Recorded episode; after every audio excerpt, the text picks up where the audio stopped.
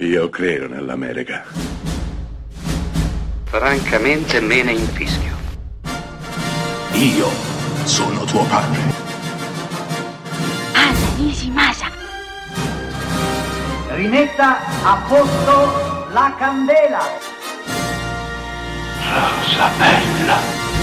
Cari ragazzi, ragazze, neonati, bambini, anziani, transgender, LGBT, lesbiche, gay, cani, gatti, chiunque ci ascolta, popoli di terre, mare, eh, Alpi, piramidi, ovunque voi siate, bentornati a Degenerando Cult. Cult, sì, una volta. Sì, ciao, cinema. Sono rincoglionito, Carfa. Ciao, Carfa. Bentornati, bentornati a Degenerando Cinema. Una Cinema. volta cult, adesso cinema. Sì, no, Oppure ma sono io che sono rincoglionito, vivo nel passato, sai, è la così. Ma il passato è sempre più bello. Il passato è sempre più bello, lo dicono tutti, poi in realtà non è dato sta manduria, però insomma, vabbè. Ma sicuramente dai, meglio del presente. Almeno del presente attuale, sicuramente. Ma cosa c'è che non ti piace di questo presente? Scusa, non capisco, non capisco. Wow. Siamo No. nella fase 3, siamo tutti felici. Eh, qua viene un, un diluvio universale un giorno sì e l'altro pure. No, Ne- Gli che- Stati Uniti si ammazzano, è bellissimo. Che eh. altro è il numero delle fasi che mi preoccupa un po', perché qua andremo a finire che faremo la fase 100, secondo me. Tu ricordati che, come ti ho già detto, dalla Che fase morire. 2 in poi sono tutte anali. Dalla fase 2 in poi sono tutte Sì, ma- fasi anali. Arriverà il punto che non avremo più culo. Eh, allora lì sarà un problema. Non lo so, vedremo. Sarà la fase orale dopo, non lo so, vedremo. ok. Dunque, Insomma, ogni fase un buco. Purtroppo è così. E visto che deve riguardare tutti, è così. Ognuno deve fare la sua parte, caro Carfa. Ah, è vero, è vero. Però non ho cap- mai capito perché la fase è sempre pass- la, la parte è sempre passiva qua. Eh, vabbè, ci vuole qualcuno che, che goda, noi attualmente non possiamo godere. Però godremo, caro Carfa, godremo. Oggi, allora, i- i- oggi è stata puntata super, super fantastica. Per quello che ho detto cult, mi sono tradito, ho pensato al passato. ok. Perché torniamo un po' alle nostre origini, torniamo al genere, back to generaries. Alle nostre radici, certo. Sì, parliamo di fantasmi oggi, ghost stories. Bello, Esatto, eh? esatto, proprio così. Un excursus eh, tra tutti i tipi di cinema che hanno parlato di fantasmi, quindi insomma abbiamo lasciato indietro tanta roba, però insomma parleremo anche di tanti tanti titoli, quindi Sì. sarà una figata. Ma Tra l'altro, no, no, è vero, è vero, una figata, una figatona e ammetto che devo andarmi a riprendere il manuale del perfetto fantasmologo perché della tua lista non ne ho visti praticamente la metà. bah, insomma va bene, avremo modo di, di parlarne, perché no? Non c'è, non c'è problema. la, la mia ignoranza fan- ectoplasmatica. No, vabbè, era per inserire titoli di cui non abbiamo mai parlato obiettivamente, senza andare a prendere robe schifose. Ho preso titoli belli, però No, succosi. certo. Ma allora, in, in principio qualche notizia. La più eclatante di tutte, attenzione, forse ci siamo. The Rock, il prossimo presidente degli Stati Uniti. Sei candidato? Dwayne The Rock Johnson, no, non si è ancora candidato, però ha fatto un video molto duro contro Trump. Tutti dicono che questo potrebbe essere l'inizio di quella che diventerà la campagna elettorale di Dwayne The Rock Johnson. In tanti lo sognano negli Stati Uniti, non vedono l'ora. Sogni bagnati e umidi e anche un po' tumidi di uomini, donne di tutti i tipi e di tutte le fattezze. Non vedono l'ora che Dwayne sfoggi il suo completo alla Casa Bianca. E il suo migliore sorriso, giusto? Mi sembra una cosa ottima. Figo, tra figo, se diventasse POTUS sarebbe molto figo. Vabbè, vedremo, sarebbe, sarebbe interessante. Sì, sì, sì, no, sono assolutamente d'accordo. Ma poi c'è l'altra notizia, non so se la volevi dare, quella di Robert De Niro, Dilla, dilla. che si trasferisce in Molise molto probabilmente. Perché? Proprio, proprio perché è esasperato dall'amministrazione Trump. Certo. Allora, dove vai? esatto. Per tutti Lui- i posti del mondo. esatto, ripercorre le sue origini. Dove dice, puoi "Ma- andare? In Molise. Ma perché? Io mi sono rotto le palle di stare, di stare a sentire sto, sto parruccone arancione, allora adesso me ne vado in Molise. Basta. Va bene, lascio passerà... tutto e vado in Molise. La, ve- la, vecchia- la vecchiaia in Molise. Beh, Fa dai, brutti scherzi un taxi driver molisano, però potrebbe essere una cosa interessante. Ah, per me fa brutti scherzi la vecchiaia, è un altro problema, però va bene. Non so com'è il dialetto molisano, quindi non so come potrebbe venire. Dici a me? Stai dicendo a me? mi astengo, mi astengo, non saprei. Comunque, la prossima settimana, il prossimo lunedì 15 giugno, riapriranno i cinema in tutta Italia. Oh, e chissà non è vero, finirà. non apre nessuno. Carfa non aprirà nessuno. No, non apre... no, non dico. Aprono, salutano. Non è che non dico, non apre nessuno perché le regole del DPCM sono rimaste rigidissime, quindi eh, le regole sono talmente ferre che eh, attualmente, che io sappia, gli unici che hanno dato conferma di apertura sono quattro, quattro sale, quattro multisale UCI, una a Milano, una a Bergamo, una a Roma, una a Firenze, basta. Ok, beh, tutta Italia tutti... per ora. Io so questi quattro, non ne so di altri. Tutti lì praticamente. Tutti, tutti, tutti lì. Scegliete la vostra sala più vicina e. E facciamo un allegro assembramento. Io ero già pronto, carico a lanciare il mio hashtag il primo giorno che aprono tutti al cinema. Non apre un cazzo, non apre nessuno. Vabbè, c'è da capirli i poveri esercenti perché comunque eh, sì. stanno attraversando un periodo veramente pessimo e le regole per riaprire non sono, non sono acqua fresca, non no, lo sono no. assolutamente, sono, sono ferre e stringenti, ne abbiamo già parlato, le abbiamo già dette, però distanza di un metro, sanificazione dopo ogni spettacolo, eh, ingressi contingentati ai bagni, eh, entrate e uscite differenti, eh, famiglie obbligo... Separate. Famiglie separate, sì, sì, distanza di un metro per tutti, obbligo di portare la mascherina durante tutta la visione, mm, aria condizionata spenta, non può funzionare, il ricircolo dell'aria deve essere tenuto spento, che è la stagione giusta. E e, non puoi, e non puoi vendere nulla che abbia a che fare col cibo o eh, le bibite, nulla, niente geni di conforto, nemmeno te li puoi portare da casa. Casa, andare al cinema, non lo so, stanno più comodi quelli che hanno deciso di andare, che cosa ne so, in guerra in Iraq, porca mignotta. Cioè, boh, per dissetarti dovrai, non so, aprirti una ferita sul braccio e, ci, e dissetarti del tuo stesso sangue. sì, no... io, io già, già, vedo scene se proiettano tipo un, un, film di quattro ore, un via col vento, gente che tiene la propria urina per berla, cioè, no, perché sennò non, non si sì, no, sarà così, infatti, cioè, a parte che sarà quattro ore non ci arriva nessuno perché con la mascherina senza aria condizionata, cioè, dopo due ore abbiamo una strage totale.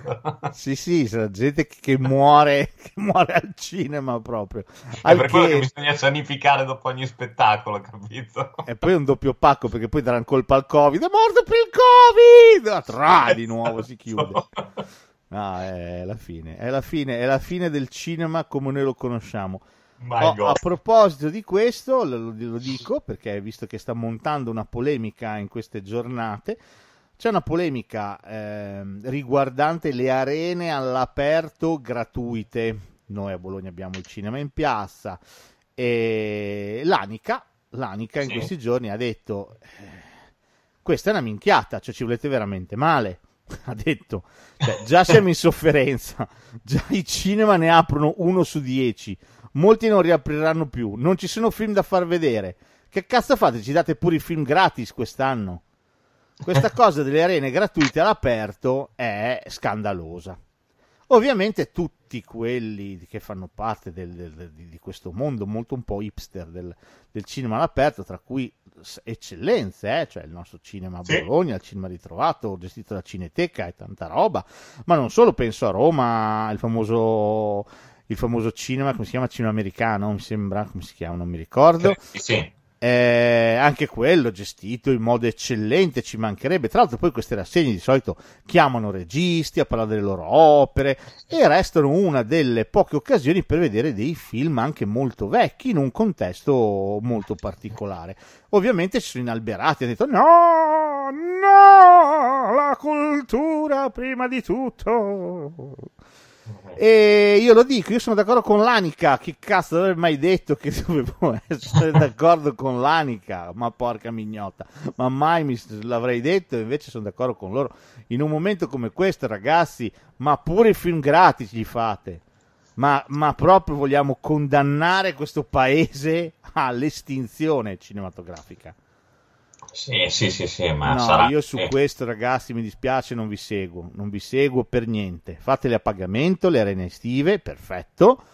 Però, però l'arena gratuita, no. Perché un poveraccio, se può scegliere, va a vedersi il film gratis. Soprattutto se c'è il regista lì.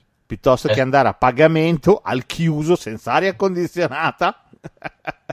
a vedersi un film tra l'altro neanche freschissimo perché ovviamente siamo sempre lì mancano i prodotti audiovisivi non c'è roba da mostrare in sala Eh sì, proprio così. Ah, forse forse doveva uscire il film di, di Nolan però la Warner ha detto sì sì no ma si riaprono almeno l'80% delle sale in tutto il mondo lo facciamo uscire Quindi altrimenti no. abbiamo già finito di parlare. Quindi forse Nolan slitterà, slitterà a metà agosto, sembra, ma è una voce, nient'altro. E per metà agosto era prevista Wonder Woman 1984, quella slitterà addirittura, sembra, a dicembre. Eh, vai. L'unico titolo confermato per l'estate italiana è programmato per il 27 di luglio ed è Onward della Pixar, cartone animato già uscito negli Stati Uniti, ha avuto un cast di successo, non è piaciuto a nessuno, ha incassato una sega due brustulli. Doveva metterlo disponibile Disney Plus direttamente su piattaforma streaming, però hanno detto "Ma dai, dai che quei pezzenti di italiani glielo diamo questo da dare in sala. Dai, dai, dai che glielo diamo in sala". Tanto Vedremo. schifo. No, vedremo, vedremo come, come andrà. Però questo è l'unico titolo attualmente che ha una data di eh, distribuzione. Gli altri che si- di cui si vocifera, Nolan, Wonder Woman e anche il film su SpongeBob, non hanno attualmente una data di distribuzione. Beh, di SpongeBob ne faccio volentieri a meno, eh, ti dico. Ah, a me il cartone piaceva un botto, te lo dico. Poi anche il primo film, devo dire, non è male. A me anche il primo trailer, Osmo lì, il- quello della Disney, non mi era, ispirato, non mi aveva ispirato tanto, sono sincero. dicono che il film non sia male in realtà, è che è uscito anche lì negli Stati Uniti in un periodo un pochino già dove il Covid iniziava a montare, quindi le sale erano già fortemente desertificate. Eh, diciamo che è un titolo che la Disney ha già buttato un pochino via e quindi, sai, l'incasso italiano per loro è poca roba. Eh, Ah, è che era già uscito ovunque già e quindi il titolo si era già un po' sputtanato causa Covid e loro secondo me adesso ci penseranno ben bene prima di far uscire il loro Mulan. Vorranno che le cose eh, tornino assolutamente Senza a marciare senza indugio che la gente affolli le sale solo che ci vorrà del tempo caro Carfa ci vorrà del tempo E, e delle fasi, soprattutto. e delle fasi. Ma, ma visto che siamo tediati da questa impossibilità di andare in sala a gridare il nostro furore, la nostra voglia di appartenenza al sistema cinema, possiamo tranquillamente restare spapparanzati sul divano in mutande con birra gelata in mano e vedere dei bei film dell'orrore. Perfetto, ci sta. Questo mi piace sempre. Oh, e quindi partiamo con la nostra carrellata fantasmatica, fantasmagorica. Perfetto. Inizia Vai. dal 1963, un film di Robert Wise che si chiama Gli, Gli Invasati. Ah, bello quello lì. Quello Gran va- film Gli Invasati, anche se in realtà qui i fantasmi c'entrano e non c'entrano. Nel senso che di fatto poi andando sotto gli ectoplasmi c'entrano il giusto. Tant'è che è un film girato senza neanche un effetto speciale, neanche a piangere, non c'è neanche uno. È tutto suspense e basta. Ed è anche molto più bello di quella ciofeca di remake. Pensiamo a te. The Haunting, sì, di Jean de Bond, veramente orrendo il remake, Sì. con Liam Neeson e un sacco di altri attori sprecati. Eh, questo è diretto da Robert Wise, che è un regista che ha sempre saputo fare il suo mestiere, è quello che ha fatto West Side Story, ma è quello che ha fatto anche tutti insieme appassionatamente. Eh, Gli Invasati è un ottimo film eh, horror, thriller di suspense.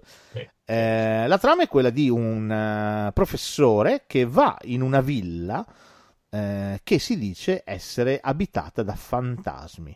Quindi porta con sé dei soggetti eh, particolarmente sensibili e eh, iniziano a soggiornare in questo villone per vedere se effettivamente si tratta solamente di voci oppure c'è qualcosa di fondato, se gli ectoplasmi veramente esistono. Eh, è ovvio che scatterà subito un bel clima di paranoia, è ovvio che qualcuno penserà, crederà di aver visto qualche cosa, è ovvio anche che la soluzione eh, è, come sempre, abbastanza inaspettata. Questo è un gran thriller. Sì, sì, sia come fotografia, anche come atmosfere, tutte le inquadrature. Secondo me è anche innovativo. Ci sono delle inquadrature veramente belle in questo film. Questo è veramente un, un bel film, veramente un bellissimo film, uno di quei film che non ha bisogno di pigiare sull'effetto speciale, come detto, non ha bisogno di mostrare eh, cose strane o di farti fare il jump scare, il famoso salto sulla sedia. Sì. Non ha bisogno di tutto ciò. È un film che lavora semplicemente di atmosfera, di interpretazioni, eppure, eppure riesce a montarti una paranoia quasi palpabile. Eh? Ma è vero, sì, sì, sì, sono d'accordo. Poi bravissimi gli attori. Questo è veramente un bellissimo film.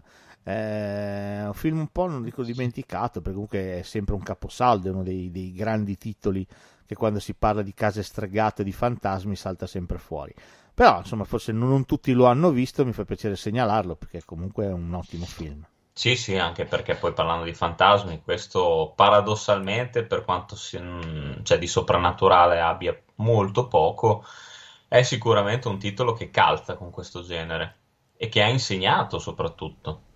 Sì, sì, prendendo proprio dalla, dalla tradizione, no? Addirittura possiamo ripescare vagamente, vagamente, dal giro di vite, se vuoi, vagamente. Eh, devo dire, questo è un ottimo film d'atmosfera, veramente, veramente bello, che senza mostrare nulla, in realtà mostra tutto. Sì, sì, sono d'accordo, assolutamente. No, no, questo è da recuperare, molto, molto bello e molto, molto ricco. Oh, va, bello, ricco, ricco mi piace. Eh, film ricco mi ci ficco. Esatto. Va bene, oh, non ho detto questa è la, la, prima, la prima carrellata di titoli sono film targati USA, Stati Uniti. Poi mm. dopo ci sposteremo anche altrove, però insomma partiamo con i nostri amati Stati Uniti. Altro film secondo me interessante e abbastanza dimenticato, l'ho citato in questa raccolta proprio per quello, è un film del 73 diretto da John Huff che si chiama Dopo la vita. Che è il primo che non ho visto. Ah, beh, Dopo la vita è un, è un film abbastanza terrificante. Ok, nel senso buono però. Dipende, no. intendiamoci. No, perché sai, se mi dici così potrei essere indotto a pensare che... No. L'altro mi dispiacerebbe perché ho visto che c'è anche Roddy McDowell, uno dei miei attori del passato più, più preferiti. Sì, sì, sì, sì, sì. Oh, allora, mm, cosa succede? Di nuovo, gruppo di scienziati. Medium, ok? Andiamo sì. in una villa, in una villa dove si dice sia infestata. Addirittura il suo proprietario, che era, senti che bel nome, Belasco si chiamava, questa è Villa Belasco. Villa Belasco. Uomo malvagio e forse dotato di poteri psichici, che faceva addirittura riti satanici. Da da da da. Ok. Eh, un dottore, ovviamente, è mm, disposto a vederci chiaro e quindi si reca a Villa Belasco per eh, tentare di capire che cosa c'è a Villa Belasco. C'è veramente un fantasma? Non c'è? Il fantasma c'è, stavolta te lo dico. Il fantasma c'è e come? Il film, che è una produzione inglese, infatti ho detto USA, ma intendevo proprio in lingua inglese, ecco, mettiamola così, era un po' ariosa come produzione. E il fantasma c'è come? Ed oh. è bello, bello arrabbiato. Questo film ha quell'atmosfera anni 70 con quella fotografia un po', un po' flu anni 70 Sì. contemporaneamente fa abbastanza cagare in mano. Mm, mm, mm. Fa abbastanza cagare in mano. Devo dire, devo dire, non è affatto male. Eh, scopriranno delle cose, non voglio spottanarlo più di tanto, perché questo non lo conosce veramente nessuno. Scopriranno delle cose anche abbastanza raccapriccianti. Eh, il fantasma c'è come, le entità ci sono e come, e come sempre in questi casi c'è un'anima che ha bisogno di trovare pace. Ok. Questo è veramente, veramente carino. Questo è un, è un bel film d'atmosfera, di nuovo. Ehm, poi insomma parla di, di medium, di spiriti, eh, passare la notte a Villa Belasco è, è un'esperienza che non dimenticherete. Quindi insomma lo, lo citiamo, non, non ne parlo più di tanto perché sennò lo dovrei sputtanare, però devo dire questo anche per gli anni che ha, stiamo parlando del 1973, ha- ha- anticipa alcuni temi che sarebbero tornati prepotentemente anche anni dopo in altri film. Quindi, insomma, questo è veramente molto carino. Tra l'altro vedo tratto da romanzo di Richard Matheson, quindi Yes, insomma tanta roba. La casa d'inferno. Esattamente. No, questo è molto carino questo film, veramente molto molto carino. Oh, vediamo se questo l'hai visto. A Venezia, un dicembre rosso shocking di Nicholas Roeg, sempre del 73. No, questo neanche questo, mi dispiace. oh, per una volta il titolo originale è più bello del titolo, del titolo inglese, che è Don't Look Now, il titolo inglese. Questo non guardare ora, non guardare adesso. Questo mi spiazza un po' perché è un film, hai detto che ci stiamo occupando dei, dei fantasmi americani e questo è a Venezia, sai. No, è ambientato a Venezia, ma è un film, un film di Nicholas Roeg. C'è solo l'ambientazione che è veneziana, non non c'entra nulla. È un film amaregano. E, la storia. Ta ta ta. Una coppia, mm, lui, Donald Sutherland, lei, Julie Christie, Sì. sono molto innamorati e hanno una bellissima bambina. Bambina che un brutto giorno muore affogata in una fontana. Oh, mamma mia. Quando succede questa cosa, la bambina porta un cappottino rosso. Ecco perché rosso shocking, dicembre rosso shocking. Mhm. Eh, niente, distrutti dal lutto di, quel- di quanto è successo, la coppia si trasferisce a Venezia, in Italia. Eh, la moglie inizia a frequentare due donne, due vecchie, due medium, e l'uomo non è molto contento di questa frequentazione perché ovviamente non crede a nulla di quello che dicono queste donne. Le quali dicono eh, che la, loro bambina si sta mettendo in colle- vuole mettersi in contatto con loro, vuole parlare con loro, ecco perché c'entrano i fantasmi, anche se in realtà in questo film più di tanto i fantasmi non c'entrano, perché quello che capita a Venezia in questo dicembre rosso shocking è che delle persone vengono trovate morte, Mhm. muoiono tra le calli di Venezia. Chi è a compiere questi omicidi? Addirittura la, la polizia sospetta di lui, di Donald Sutherland, il Pure. quale inizia a avere delle visioni.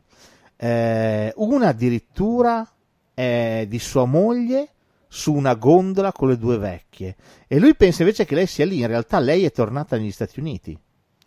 E quindi lui inizia a avere queste visioni e tra le varie visioni che ha, una notte vede una bambina con un cappottino rosso è convinto che sia sua figlia, allora la, in- la rincorre per raggiungerla e la raggiungerà. La raggiungerà dopo che lei ha ucciso un uomo e si accorgerà che quella non è sua figlia, ma è una nana con un cappottino rosso identico a quello della figlia, che lo ucciderà a mannaiate, ad accettate Ecco. bellissimo. Questo è un gran bel film, questo è un film molto figo. Però l'hai spoilerato. L'ho spoilerato perché era troppo bello. Cioè, questo film è, è veramente una figata fotonica. Quella, la visione che lui ha avuto del- della gondola, nient'altro era che la gondola funebre del suo funerale. Quindi una premonizione. Esattamente. Questo è, questo è figo, questo è figo, questo è figo. A Venezia un dicembre rosso shocking. Sì, ve l'ho sputtanato tutto, però è troppo figo. Esatto. Guardatelo, è una figata sto film. Niente, tutto incentrato tutto sul capotino rosso. Adesso. Ma quanto è bello il titolo A Venezia un dicembre rosso shocking. Ma guarda che è un titolo figo, eh, se ci pensi. Ma Sì, quanto è- è bello. Adesso che mi hai detto la trama, sì. Però all'inizio mi sembrava un po' qualcosa legato, non so, alla moda. A Venezia un dicembre rosso shocking, non so. eh. L'uscita di un nuovo capo d'abbigliamento. Perché no? Sì, sì, poteva essere. Vabbè, questo era, era doveroso, però molto molto carino sto film, veramente molto molto bello. Un Donald Sutherland spaesatissimo tra le cali di Venezia. Allora, tutto girato a Venezia, a parte la scena iniziale della fontana, dove muore la bambina. Però devo dire abbastanza inquietante questo film, è veramente molto molto inquietante. Oh, eh, il prossimo so che l'hai visto, 1980, John Carpenter, The Fog. Ah, sì, sì, questo sì, questo sì. Oh, le. Almeno Questo mi dai soddisfazione. Questo mi piacque, questo sì. Questo mi piacque, Questo ti mi piacque, eh, eh, grazie al cast. Cioè, questo, cioè... eh. E meno male che hai detto poi quello dell'80, eh. No, no, no, no, no, non, non- non guardate il remake neanche sotto tortura, eh, mi raccomando. C'è Superman nel remake. No, il remake è una cosa che non si guarda, però il film, il film dell'80, se- secondo me è tanta, tanta, tanta bella roba, eh. Tanta sì. bella roba. È una bellissima fiaba dark. Carpenter veniva da- dal successone epocale di Halloween, che era del 79, l'anno prima, e io credo che potesse veramente fare qualsiasi cosa. E invece si decide di fare questo film molto piccolo, se vuoi, ma estremamente inquietante e, e secondo me questo si staglia nella memoria di chi l'ha visto per sempre ha Assolutamente. proprio dei momenti che, a parte che parte, come hai detto tu, giustamente come una fiaba, perché parte proprio da un racconto. Sì. Siamo in riva al mare, c'è un fuoco acceso, ci sono dei bambini intorno al fuoco, c'è un vecchio marinaio che racconta una storia. Quindi parte proprio come una storia. Già questo per me il film ti prende in 10 secondi. Ti ha già preso, eh. Sì, sì, sì, sì, assolutamente, è vero. L'ambientazione fa tantissimo in questo film. Si chiama Bodega Bay, si chiama, mi sembra. Bodega Bay, proprio così. questo- questa cittadina che sta per festeggiare il suo centesimo anno, il suo centenario dalla fondazione e sono tutti in subbuglio, tutti felici, se non che dal mare si alza una strana nebbia e nella nebbia ci sono i fantasmi. Ma chi sono questi fantasmi? Perché uccidono persone ad cazzum di Bodega Bay? Eh, c'è un motivo, un ottimo motivo, tra C'è l'altro. un ottimo motivo, c'è un ottimo motivo. Sono gli spettri di un, eh, di un equipaggio di lebbrosi che cento anni prima cercava rifugio proprio su quell'isola, Bodega Bay, ed era disposta a pagare per avere rifugio. Gli era stato promesso rifugio e asilo. Se non che i fondatori della città all'epoca li ingannarono, li fecero finire sugli scogli, fecero affondare la nave e si tennero l'oro. Cento anni dopo, gli spettri vendicativi di quell'equipaggio di lebbrosi torna avvolto dalla nebbia, perché la notte in cui affondarono c'era la nebbia, eh, per vendicarsi. E questo è un film, secondo me, se non avete mai visto Fog, eh, vi invidio tanto, perché questo è un film che appena vedi la prima volta ti conquista. eh. Assolutamente.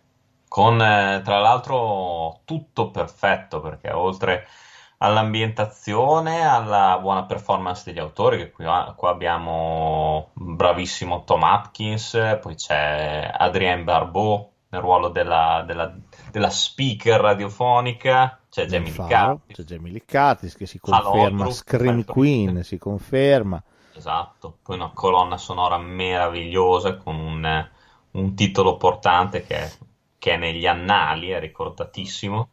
firmata sempre dallo stesso John Carpenter, il Eh, quale esatto. firmava anche le colonne sonore dei suoi film. devo dire questo per me ci sono delle scene che sono epocali, eh, Eh, epocali. sì, proprio così. Poi, cioè, veramente, veramente d'atmosfera. I fantasmi sono fatti benissimo, fanno, fan paura. Poi c'è un finale anche questo film che è, Sì, è super. sì, sì, è super ed è veramente, veramente figo, riequilibra tutto quanto. Sì. No, questo è veramente un bellissimo film, questo è veramente una bellissima favola, una favola paurosa, gli effetti della nebbia sono splendidi, eh, questo ragazzi è un horror perfetto, eh, perfetto, minuscolo ma enorme. Poi è bello anche la, la curiosità che c'è Jamie Lee Curtis che recita con sua mamma. È vero, è vero, con C'è Janet anche Leigh, Janet sì, sì. È vero, è vero, è vero, c'è anche lei nel cast. Beh, insomma, questo è veramente un, un bel film, veramente un bellissimo film, fatto di mille dettagli. Il bambino che trova il pezzo di nave negli scogli, no? Sì, sì. Eh, è veramente, veramente forte. La nebbia quando scende, che scende solamente di notte, l'effetto che ha, cioè quando bussano alla porta della, della speaker radiofonica. Ma com'è quella scena lì? Pazzesca. Sì, sì, no, è, è Al pazzesca. faro, bellissima quella scena, eh? splendida, Pazzesca. tesissima. Cioè, Carpenter qua lavora sulla tensione in un modo, in un modo enorme. Eh? No, no, no, sono, sono d'accordo. Questo è veramente un bellissimo film, anche qua con, con questa fotografia verdognola e azzurrina, bella, bella, bella. Sì, veramente, veramente un film molto bello, quindi insomma guardatelo, questo non, non potete assolutamente esimervi, non potete fuggire da Fog, perché Fog vi troverà, prima o poi entrerà nella vita di ognuno di voi, quindi non Vabbè. resistetegli, fatevi avvolgere dalla nebbia subito e abbandonateci, abbandonatevi a essa, basta. Va bene, prossimo film, Eh, ho paura, eh, Johnny Irving 1981, Storia di fantasmi, l'hai visto? Questo l'ho visto, l'ho visto, Ma ma quanto è tanto, carino tanto sto film. tempo fa.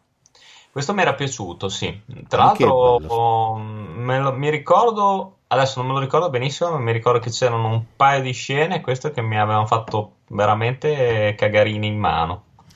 Questo fa va veramente cagare in mano. Questo fa veramente. A parte il cast che c'è, perché c'è Fred Astaire, Melvin Douglas e Douglas Fairbanks. Cioè, Mm. ci sono tre attori della Madonna della vecchissima Hollywood. Perché la trama qual è? La trama è che quattro giovinotti ehm, durante una festa sono convinti di aver causato la morte di una ragazza. Preoccupati per il loro avvenire, per il loro destino, decidono di metterla nel baule dell'auto, metterla dentro l'auto, eh, nel sedile posteriore dell'auto, e buttare la- l'auto in, eh, in mare. Ok? Sì.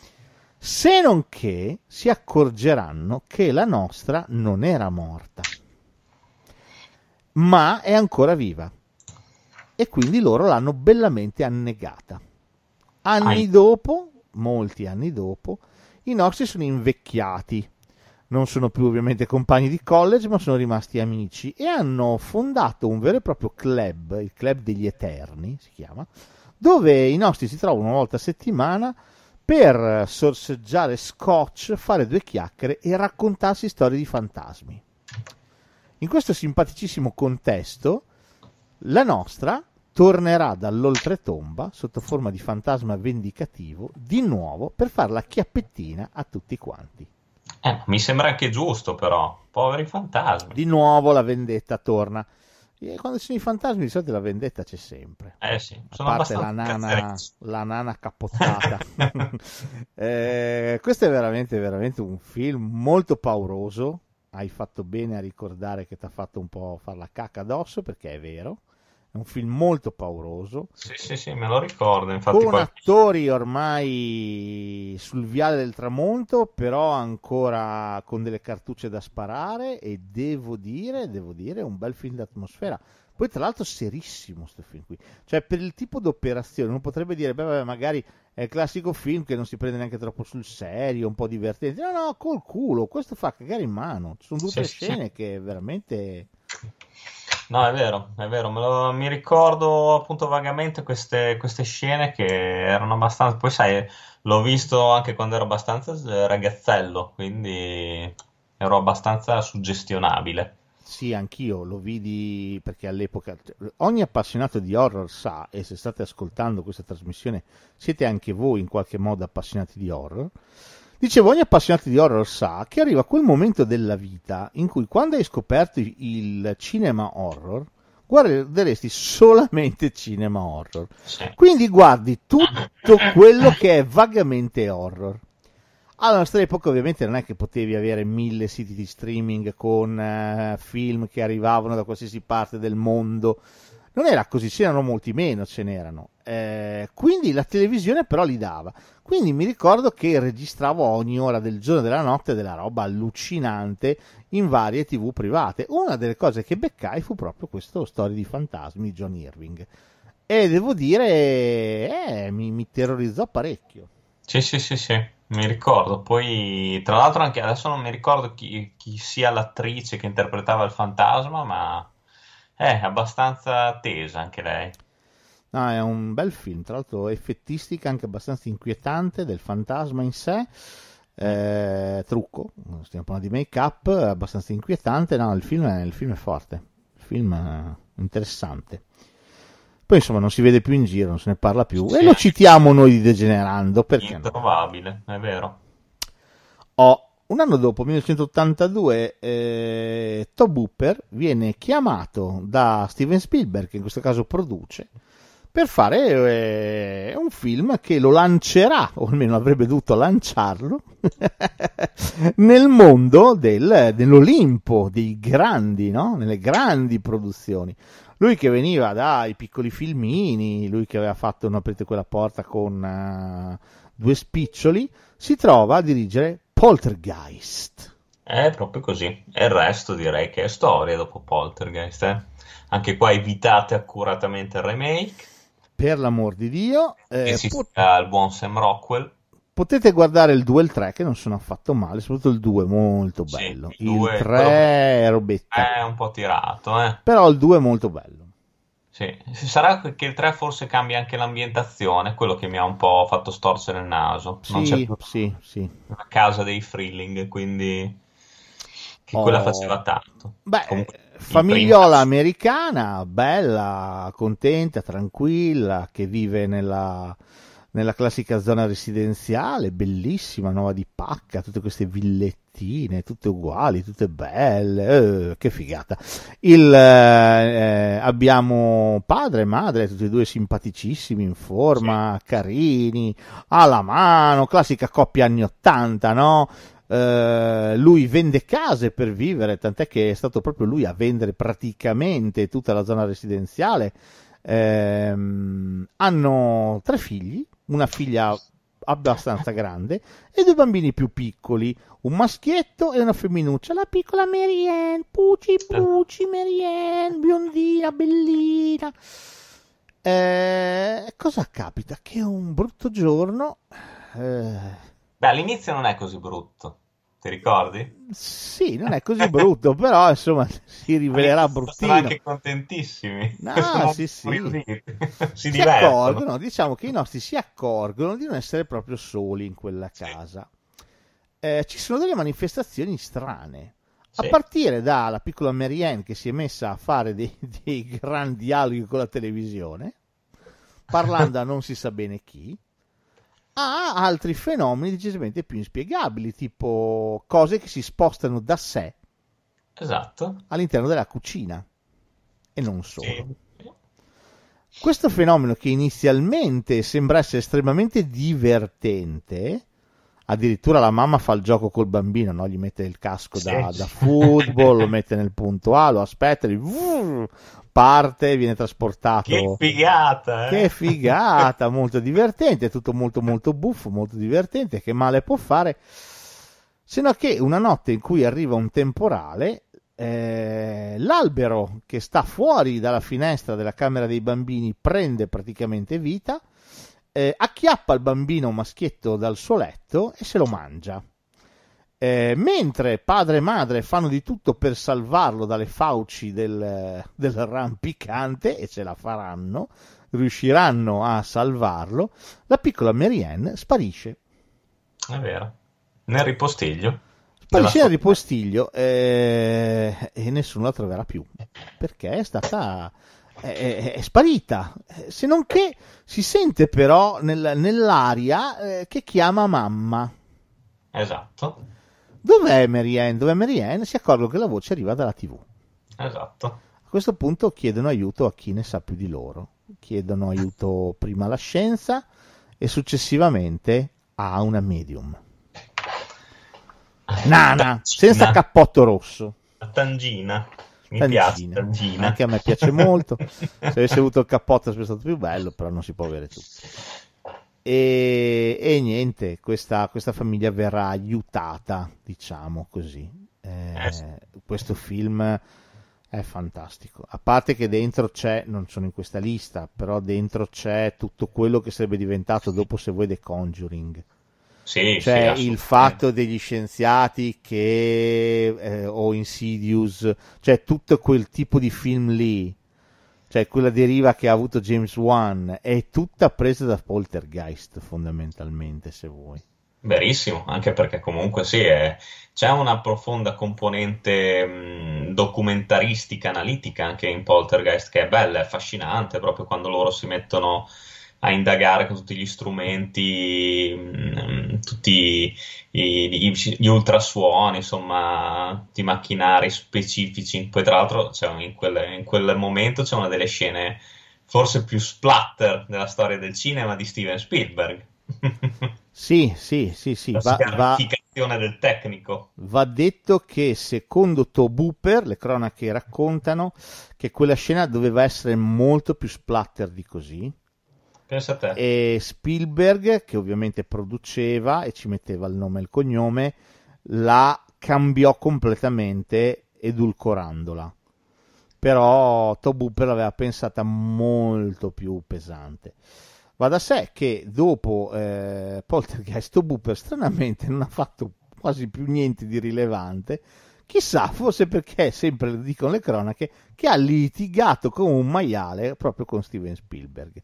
Quindi, insomma, se litighi con Spielberg, no buono a Hollywood, no buono. E poi sì, poi c'è la, purtroppo la maledizione legata a questo film, magari non ha portato proprio fortuna a tanti.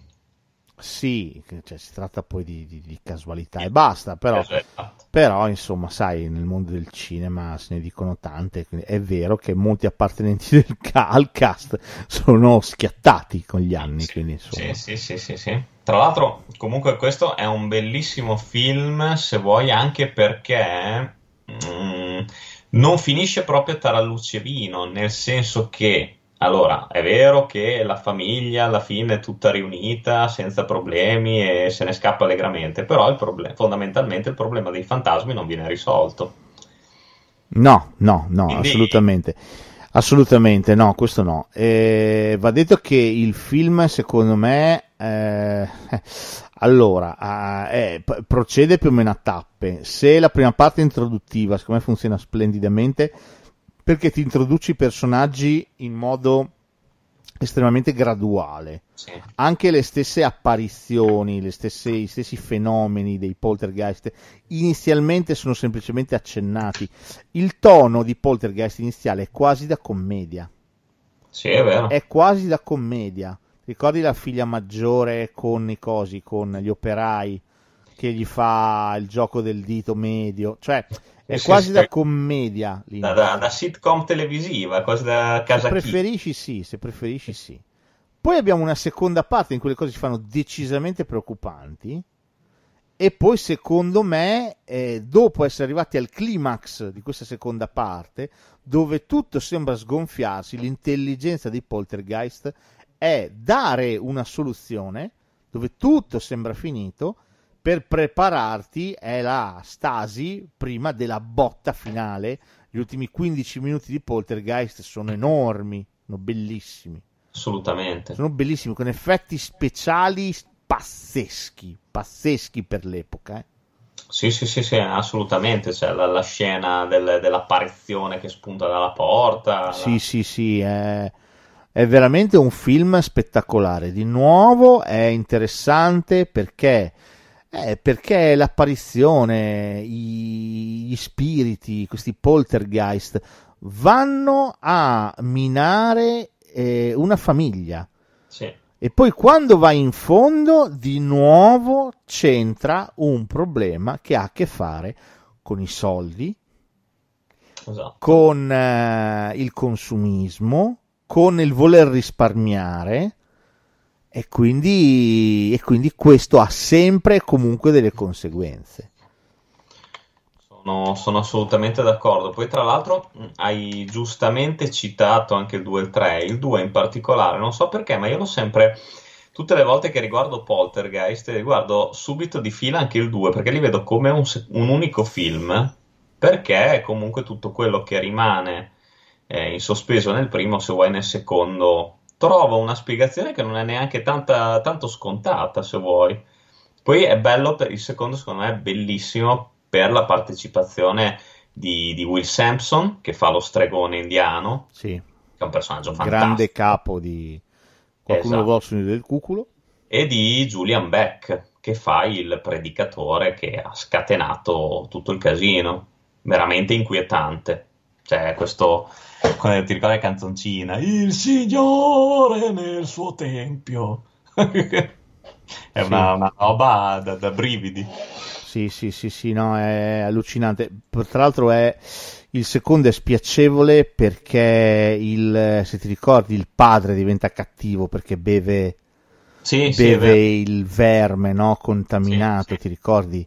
E questa vero. cosa qui, questa cosa qui, ah, ti dà un fastidio nel film, è allucinante, eh. Sì, sì, sì, sì, è vero, perché te, se non, se non sbaglio tenta anche di abusare della moglie. E poi quando, quando riescono a tirarlo fuori, questo verme è diventato enorme e ha la faccia del predicatore. È veramente spiacevole, cioè, no, è interessante. Tornando per un secondo al primo, altra cosa che secondo me è notevolissima, siamo, siamo nell'82 e mai come gli anni 80 sono stati il periodo in cui esplodeva eh, l'edonismo autoreferenziato, la TV, la TV spazzatura, la TV commerciale, il film si chiude con loro che prendono la TV e la mettono fuori dalla camera. È vero, sì. Questo è interessante, eh, l'ho sempre trovato molto interessante questo, questo finale. Eh, una scelta anche molto antipopolare per l'epoca. Quindi questo per me è un bellissimo film. Il, eh, il voler guadagnare sulla pelle degli altri, in questo caso veramente si tratta di guadagnare sulla pelle degli altri, passare sopra il cadavere degli altri, Sì, genera, genera fantasmi, genera mostri, genera rancore, genera problemi. È molto, molto bello questo film, veramente molto, molto bello. Per l'epoca in cui è stato realizzato, dà un messaggio molto in controtendenza con gli Stati Uniti degli anni Ottanta. Quindi devo dirti, per me Poltergeist è veramente un ottimo titolo. Capisco perché Tobe Hooper sia stato così tanto osteggiato e criticato successivamente perché comunque, perché comunque Tobe Hooper è sempre stato un regista di quel tipo lì. sì, sì, sì, Quindi sì. probabilmente dopo questo film si è fatto un po' terreno bruciato intorno. No, è vero, va- Vasca è sempre andata a scardinare tutti gli aspetti rassicuranti della, della società americana, della famiglia media. Mm, insomma, ha sempre visto il marcio, no? Ha sempre tirato fuori il marcio che c'è. Sì, sì, sì, è vero, assolutamente. Bello, bellissimo film Poltergeist. Assolutamente, sì. Recuperatelo. Oh, questo non so se l'hai visto, lo cito così, l'ho citato per, per- per- così, per, eh, per far sentire ai nostri ascoltatori i tipi di film che andavano in quegli anni. 1986, Spiritica di Kevin S. No, anche questo mi manca. Non l'hai infatti. visto? Ho la buona No, notizia che questo- lo potete trovare su YouTube. Bello, completo, c'è tutto. Eh, il film è un classico film degli anni 80. È un bel film? È un film eh, che non è male, è un discreto film. Discreto Mm. film. Eh, l'assunto è questo: durante una festa eh, a casa della nostra protagonista che ha un fidanzato, fidanzato che ha un trascorso burrascoso con uno dei loro amici. L'amico in questione era innamorato anche lui della protagonista, però la protagonista ha scelto l'amico, il suo migliore amico. Quindi i due adesso praticamente non si sopportano fondamentalmente e in questo contesto, in questa festa, eh, viene portata una Ouija, una tavola Ouija. Il nostro antagonista, diciamo così, poi in realtà è uno dei protagonisti del film ed è anche un, un personaggio assolutamente positivo, eh, dice di fare sedute spiritiche da, da un po' di tempo e di avere una specie di spirito guida col quale parla in continuazione che si chiama David, al quale lui fa domande su vari argomenti e David risponde. Ok. E quindi fa questo stesso esperimento a casa della ragazza. Eh, tutti rimangono abbastanza impressionati da quanto è successo, alcuni se la ridono, tra cui il fidanzato di lei, che pensa che sia tutto quanto una stronzata, ma lei rimane particolarmente colpita da questa cosa. Talmente colpita che quando l'amico si dimenticherà a casa sua la tavola Ouija, lei da sola in casa farà degli esperimenti con la tavola Ouija, cosa assolutamente da non fare, o almeno così dicono gli spiritisti professionisti eh, va da sé che evocherà lo spirito sbagliato e quello spirito sarà di nuovo estremamente vendicativo, non nei confronti di qualcuno in particolare, ma perché vuole qualche cosa. Ok. Ok. okay? Perché è tipico film degli anni Ottanta? Perché abbiamo una serie di morti abbastanza scadenzate. Ogni tanto ce n'è una, ok? Poi trama, trama, trama, altra morte, trama, trama, trama, un'altra morte. Poi altra para... generali, cioè delle morti abbastanza elaborate o no? Sì, esatto, infatti ah. dicevo, altre, altre due cose, altre due caratteristiche tipiche dell'epoca. Le morti sono abbastanza elaborate, uno viene schiacciato dai piloni di marmo, un'altra frombola dalla finestra e finisce infilzata su una balaustra, un altro ancora arriva un'accettata in fronte, ok, tutte cose un po' sempre diverse, no? Il fantasma non uccide mai, allo stesso modo cambia sempre tipologia e armi. E ultimo, ultimo elemento che lo contraddistingue come un film tipico di quegli anni, la particolarità dei protagonisti messi in scena. Nel senso che ognuno effettivamente è estremamente particolare, ha delle peculiarità, o nel modo di vestire, o nel modo di atteggiarsi, di parlare, che rimane più o meno impresso come un tipo di stereotipo. A un certo punto, verso metà film, loro si rivolgeranno a una medium è la persona più sballata del mondo, con gli occhialini tondi tutti colorati, veste tutta colorata strana, coi capelli col ciuffo, tutta alternativa, ok? Fatta appositamente perché ce la ricordiamo. Erano escamotage tipici di quegli anni in tanti horror. Eh, gli stessi Nightmare alla fine da un certo punto in poi hanno iniziato a essere un insieme di stereotipi. Come tutti gli altri slasher sono stati un insieme di stereotipi che venivano messi uno di fianco all'altro e poi uccisi uno dopo l'altro. Sì, sì, sì, non, è, non, è, un grandissimo film però è un film divertente. Per passare una, una bella serata così, in compagnia di, un, di uno spirito vendicativo e vedere una, una UIA in azione, perché no? È carino. No, no, eh, allora sarà da recuperare, visto che c'è anche su YouTube. Sì, perché? c'è anche su YouTube, a gratis, cos'è che volete di più da Dio? Beh, bello di così. Allora. No, il film è carino, il film è carino, non è, non è, un capolavoro del genere, però come rappresentante degli anni Ottanta o di quel tipo di, di, film lì è perfetto. Quindi insomma anche per farvi un'idea di, di, come venivano fatti i film in quell'epoca, perché no? Perché no? Io lo consiglio, va bene, andiamo avanti.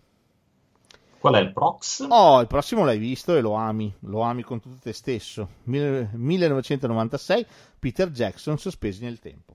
Ah, The Frighteners, fantastico. Eh, qua preferisco il titolo originale. The Frighteners è più di impatto, secondo me. Ultimo film povero del, del nostro povero Michael J. Fox, che ha compiuto gli anni proprio, non so se, se recentemente o proprio oggi. 59 anni grandissimo attore veramente. E questo film lo, lo, lo conferma assolutamente. Divertentissimo e anche qua ci sono delle scene che spaventano, perché Peter Jackson è bravo sia a divertire che a spaventare.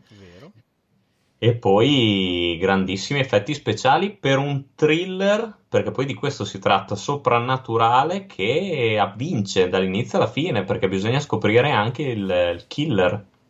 Ed è una cosa fantastica cioè la trama, secondo me, di questo film è tanta, tanta roba, specialmente la scena del flashback. Sì, le scene in flashback sono allucinanti, sono veramente Sì. allucinanti. Per un film che è, se vuoi, una specie di sesto senso ante litteram un po' più Eh divertente, no? Sì, sì, sì, sì, è vero, è vero. Anzi, mettiamoli insieme, Sesto Senso del 99, tre anni dopo, diretto da Shyamalan, è il film di cui tutti hanno parlato, il film col bimbo che vedo la gente morta. Michael J. Fox faceva la stessa cosa, vedeva la gente morta pure lui. È vero. A Questo seguito di un... vero. Di una, di una premorte, cioè lui ha avuto un incidente, e vede i fantasmi, Sì. parla con i fantasmi, si fa aiutare dai fantasmi per fare la chiappa fantasmi. Esatto. E non è molto diverso dal sesto senso da questo punto di vista, se ci pensi. No, no, è vero, verissimo.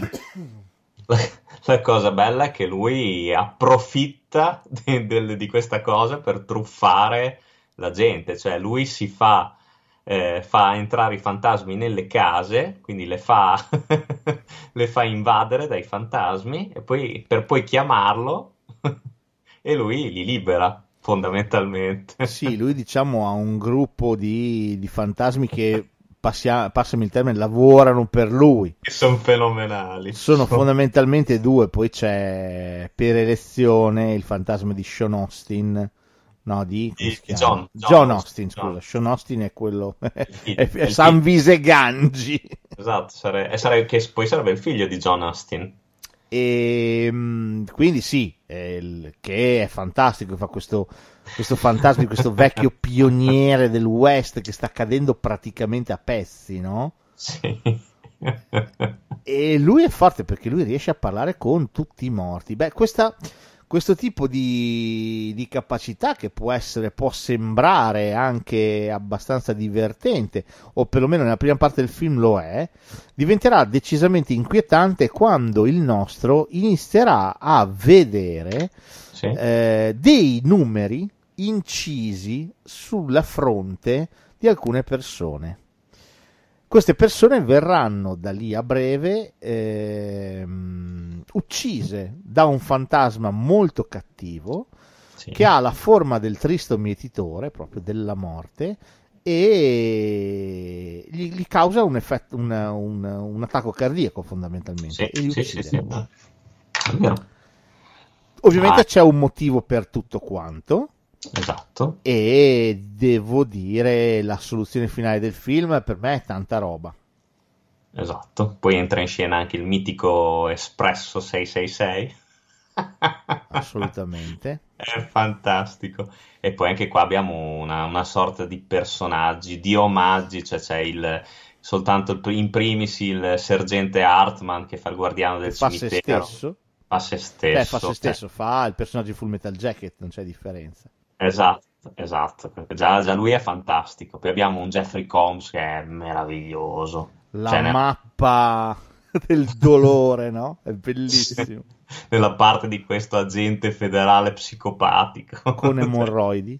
Esatto. E poi abbiamo questo- la figura di questo fantasma, di questo killer di anime che è agghiacciante, terrificante, come giustamente hai detto tu.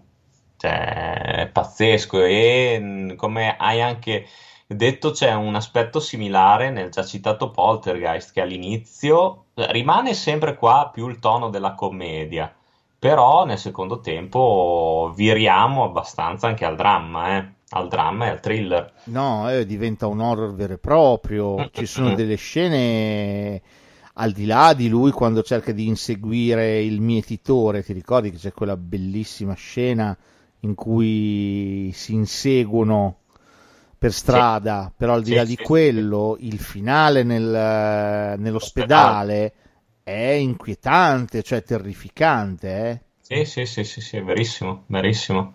No, eh, questo è un ottimo film, ce l'ho sempre stata su con che non sia stato cagato da quasi nessuno. Questo ha avuto, secondo me, una gran fortuna nell'uscita in home video, ma al cinema Sì, al cinema l'abbiamo visto in otto, anche perché è uscito più o meno in periodo para estivo, quindi l'hanno cagato in otto. Io ricordo, lo vidi in- negli Stati Uniti.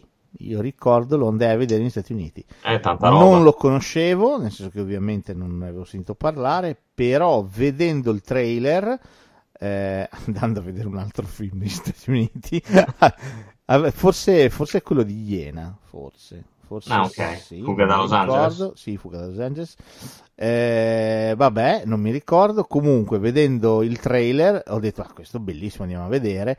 E andammo a vedere anche quello. Quindi devo dirti tanta roba. Tanta, Sì, tanta sì. roba. Bellissimo. Tra l'altro, cos'è il- l'ultimo film dopo Signore degli Anelli, giusto? Questo, E... sì, Credo Mi di fai sì. una bella domanda. Secondo me no. No? Secondo me no. Ne ha fatto un altro. Mm, Attualmente non mi viene, però secondo me ne ha allora fatto Perché un Creature altro. del Cielo mi sembra fosse precedente. Creature del cielo è prima di questo. Creature del cielo. Dopo Però- questo ha fatto subito. Vabbè, può essere. Comunque sì, un ottimo, un ottimo film. Cioè, Michael J. Fox è bravissimo, veramente bravo. A parte che anche questo film, l'ultima scena di questo film, anche questa è me. sì, sì, sì, sì. No, questo è proprio un bel film. Poi c'è tutto. Fa, fa ridere, fa riflettere. È un dramma, è un horror, è un thriller. Molto bello, veramente molto, molto bello questo film. Sì, sì, sì, sì. È molto, E molto questo, bello. e questo veramente recuperatelo se non l'avete visto perché questo merita. Tra l'altro c'è una bellissima edizione in DVD anche di questo film con una, una valanga di extra. Sì. Grande Peter Jackson, avanti pure. Beh, l'abbiamo citato, citiamolo distrattamente. Dai, Sesto Senso del 99. Beh, parlando Sì. di fantasmi, beh, questo, Questo sì, questo questo sì. resta comunque un caposaldo. Questo sì, questo assolutamente. Questo è il film che ha fatto conoscere prepotentemente a tutto il mondo il talento di Shyamalan con, un- con il finale che nessuno si sarebbe mai aspettato. Sì, sì, sì, sì, sì. Eh, il finale è tanta roba, inizia la, la dannazione di Shyamalan, condannato a dover creare ogni volta un finale ad effetto. Sì, Tutti da lui iniziano a volere il finale alla sesto senso. Questo secondo me limiterà un pochino la sua filmografia, però insomma a volte con effetti positivi, a volte meno. Ehm, però ecco, eh, al di là del suscitato finale, questo è, è un buon film, cioè è un buon film. anche Se lo questo riguardi col seno di poi, un bot di robe non tornano, eh? Però, è vero, è vero. Sono, d'ac- sono d'accordo. però chi però, se ne eh, frega. Me- ti Cioè, esatto, ti per me è un punto in più. Certo, certo, Un no, punto in è più vero. vuol dire mi hai talmente preso con la tua narrazione che non mi sono accorto che queste tornano a casa, madre e figlio, e c'è Bruce Willis seduto in salotto di notte, va bene così. Sì, sì, ci sono molte cose che effettivamente non tornano, ma anche la scena stessa del ristorante di- con Bruce Willis e la moglie. eh. Esatto, no, no, ci sono un sacco di cose che non tornano. Però, ripeto, punto in più, vuol dire che mi hai talmente preso in- nella narrazione Certo. che non mi sono accorto di un cazzo. Quindi, insomma, bravo, bravo Shyamalan. Sì, sì, sì, no, è vero, anche perché alla fine, anche quando si svela tutto, non è che dici, ah, che cazzata, quello non torna. Dici, porca vacca, eh, è vero, non me ne ero accorto. Così proprio, porca vacca, oh. Porca vacca, mon eh? Ma pensa a te. No, e poi ci sono un paio di scene anche qua da brividi, eh. Sì, sì, sì, anche perché tu comunque il bimbo vede la gente morta, ma la gente morta è buona o è cattiva? Eh, chi lo sa? È vero, è vero. Cioè, sti fantasmi sono sempre abbastanza incazzerecci, eh, però. Eh, Invece, invece qua... Non sono tutti come Patrick Swayze, hai visto? No, no, no, Ghost non l'ho messo nella, nella nostra rassegna, Ghost non l'ho inserito. Beh, l'avevamo qui citato che era poco. Sì, ma tanti li abbiamo citati che era poco, però insomma, dai, dai, vabbè, che come si fa a non parlare del sesto senso? Me ne sarei aspettato uno che non hai citato, Dai, ma te lo dimmi. dico dopo. Dimmelo. Te lo dico adesso? Entity. No, non l'ho citato, non l'ho è citato. No, non è così. Allora, obiettivamente come film non mi è piaciuto tanto, questo è Mhm. vero. A parte Barbara Ashley nuda per tutto il film, ma va bene.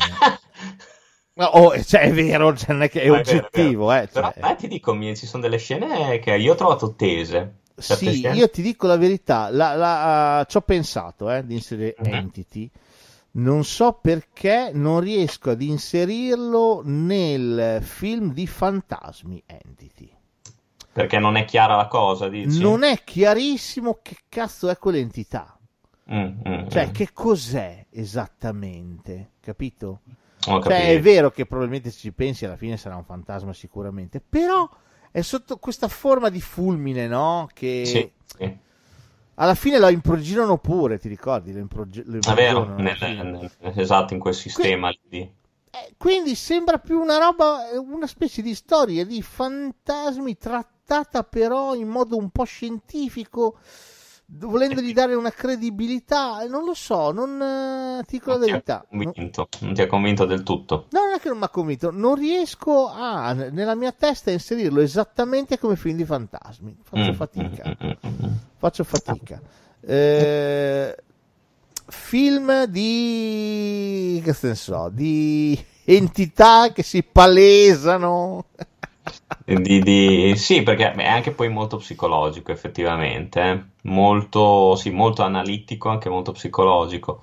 Eh, sai cos'è? A me, io mi ricordo anche questo, ti dico, lo vidi l'ultima l'ultima volta che ero ragazzino e mi ricordo la, la- la cosa potente di questo film, secondo me, è la, sono gli effetti sonori agli attacchi dell'entità, questo martellamento. Sì, sì, sì, sì, sì.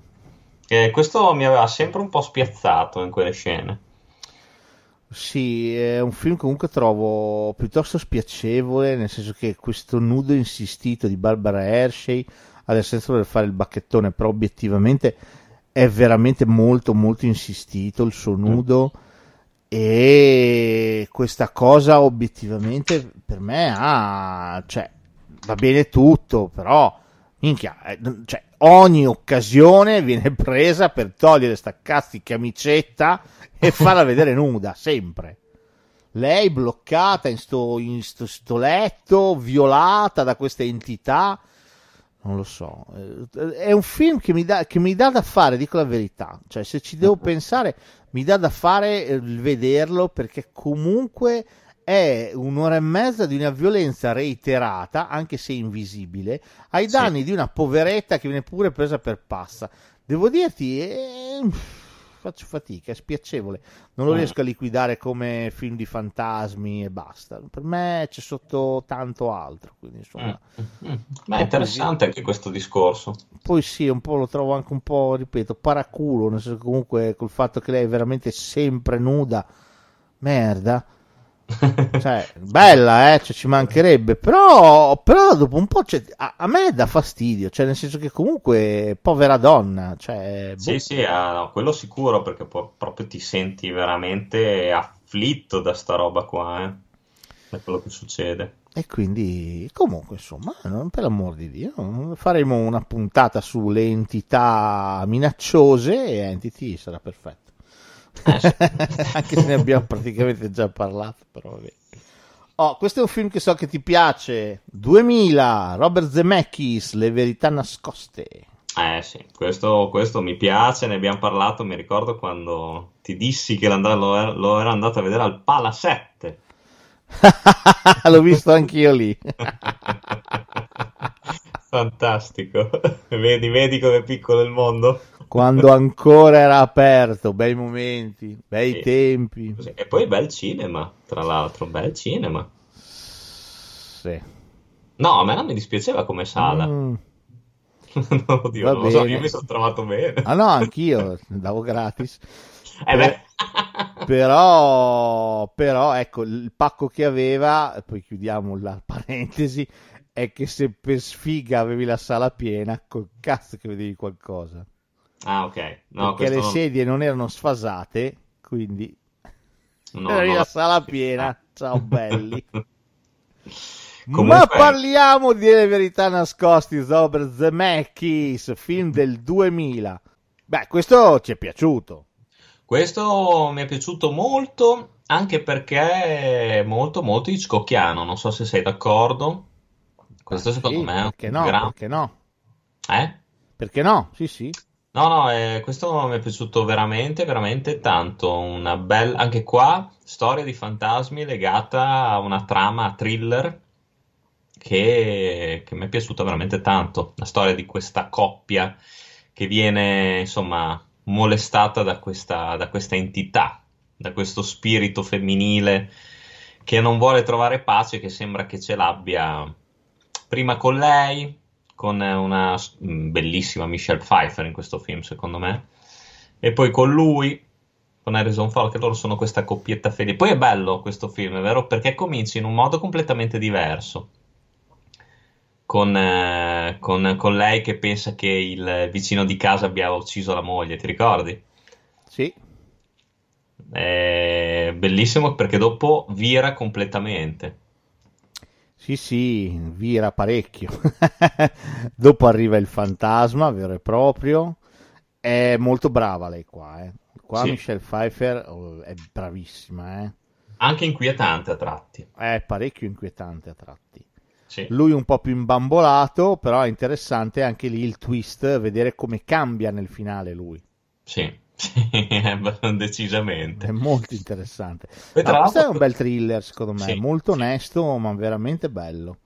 Sì, e poi secondo me anche il finale, che uno potrebbe gridare, secondo me, un po' alla cazzata nel finale, però secondo me ci sta, è fatta anche bene. No, secondo me ci sta assolutamente. Poi devo dirti, questo è un film che ha dalla sua l'onestà, cioè non... Eh, ti è chiaro quasi fin da subito dove andrà a parare nel senso che tu dici, beh, vedrai che sotto ci sarà che... E di fatto così sarà. Cioè, sì. e, e, devo dirti, non bara, cioè è molto onesto. Eh, però arriva dal punto A al punto B, secondo me, molto molto bene. Cioè, facendoti divertire, lasciandoti qualche brivido. Questo è un Vero. bel film. Vero, anche secondo me. No, eh, poi ci sono. Mi è piaciuto anche molto il fatto del dei diversi risvolti. Ti ricordi che prima sembra una cosa, poi dopo invece è un'altra. Esatto. Ne spunta un'altra ancora. Bello. Bello, bello, bello. No, e no. Bello. Comunque l'atmosfera c'è. L'atmosfera c'è, poi tra l'altro io ricordo questo era il film eh, che Zemeckis fece praticamente a ridosso di Castaway.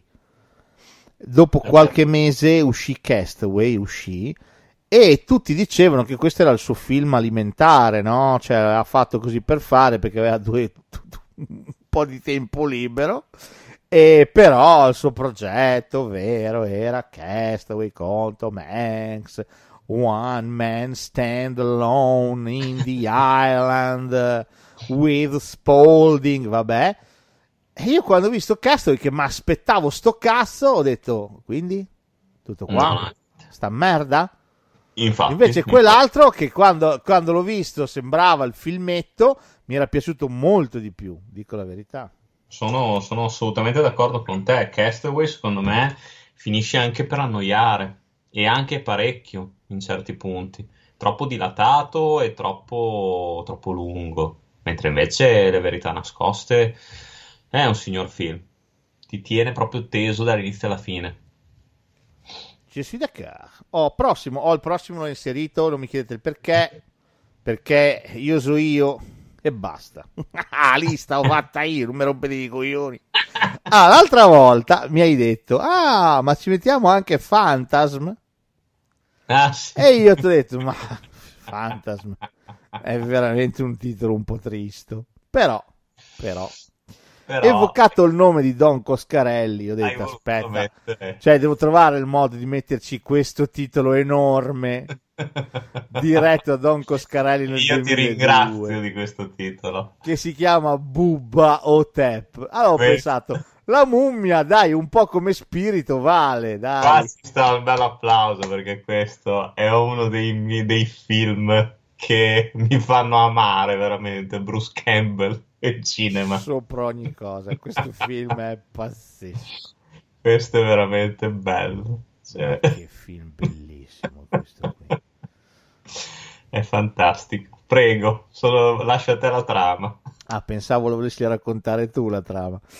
Oh, beh, siamo in un ospizio. un ospizio in cui Elvis Presley, interpretato da Bruce Campbell, che non è morto. Non è morto. realtà.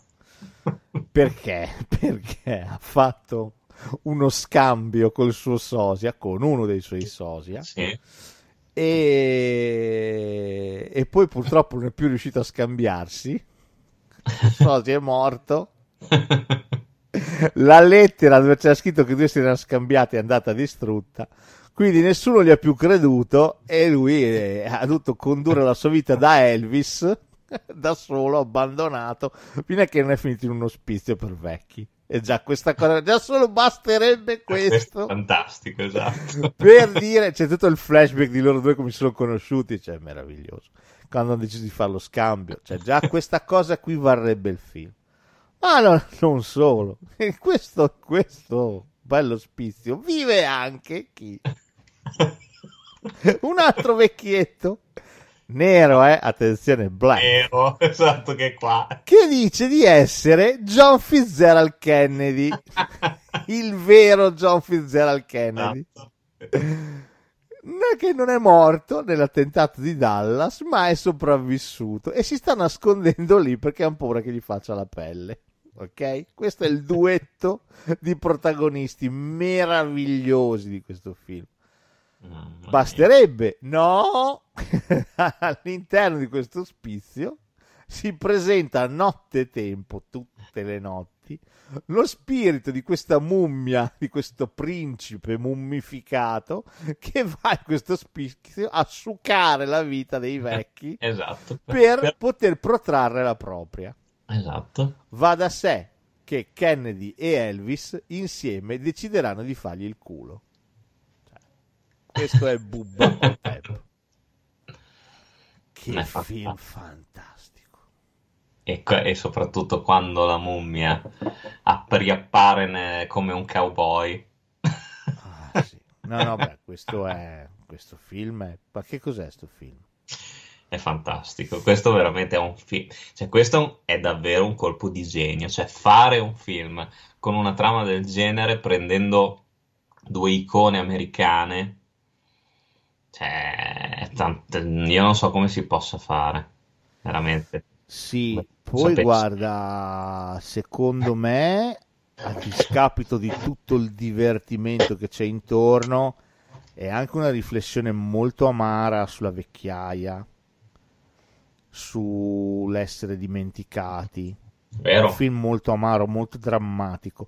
Lo stesso finale che ha è estremamente drammatico perché Kennedy morirà ucciso dalla mummia, Elvis riuscirà a vendicarlo avendo ragione della mummia, ma a sua volta perderà la vita. Sì, sì, sì, sì. E- ed è molto drammatico. Adesso non, non- ripeto per l'ennesima volta perché dopo mi, mi scrivono nei commenti: Ah, avete sputtanato il film. Cioè, affrancatevi da questo, vi prego, affrancatevi. Cioè, non è questo il senso del film.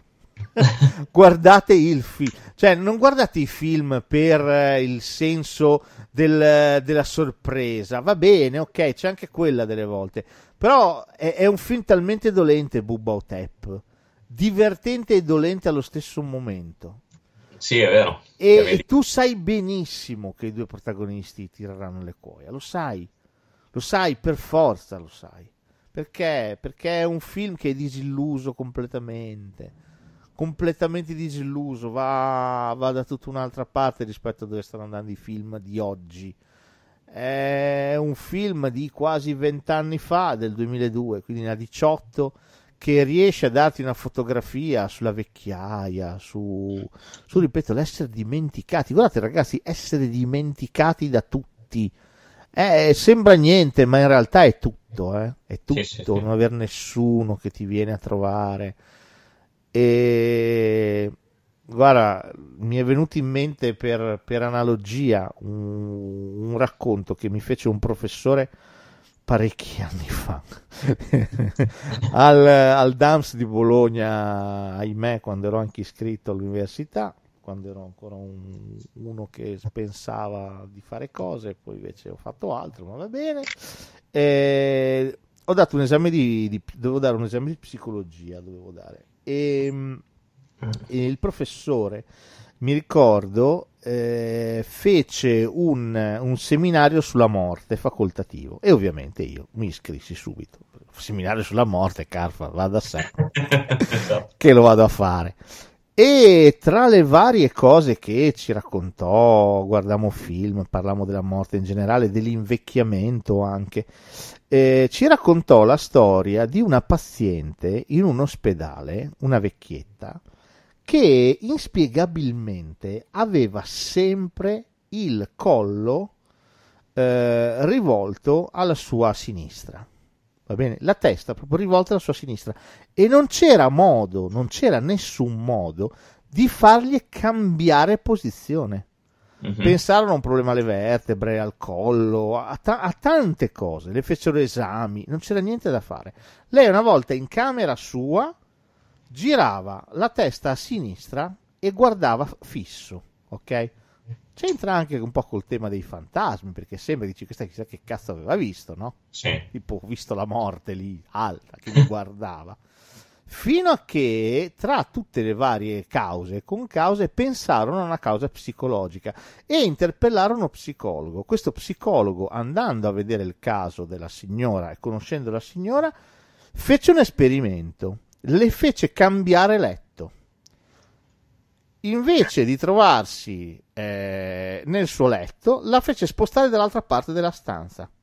Track, la signora inizialmente, immediatamente cambiò posizione e iniziò a guardare a destra. Pensa a te. Perché? Perché guardava costantemente e incessantemente la porta, aspettando che qualcuno la venisse a trovare.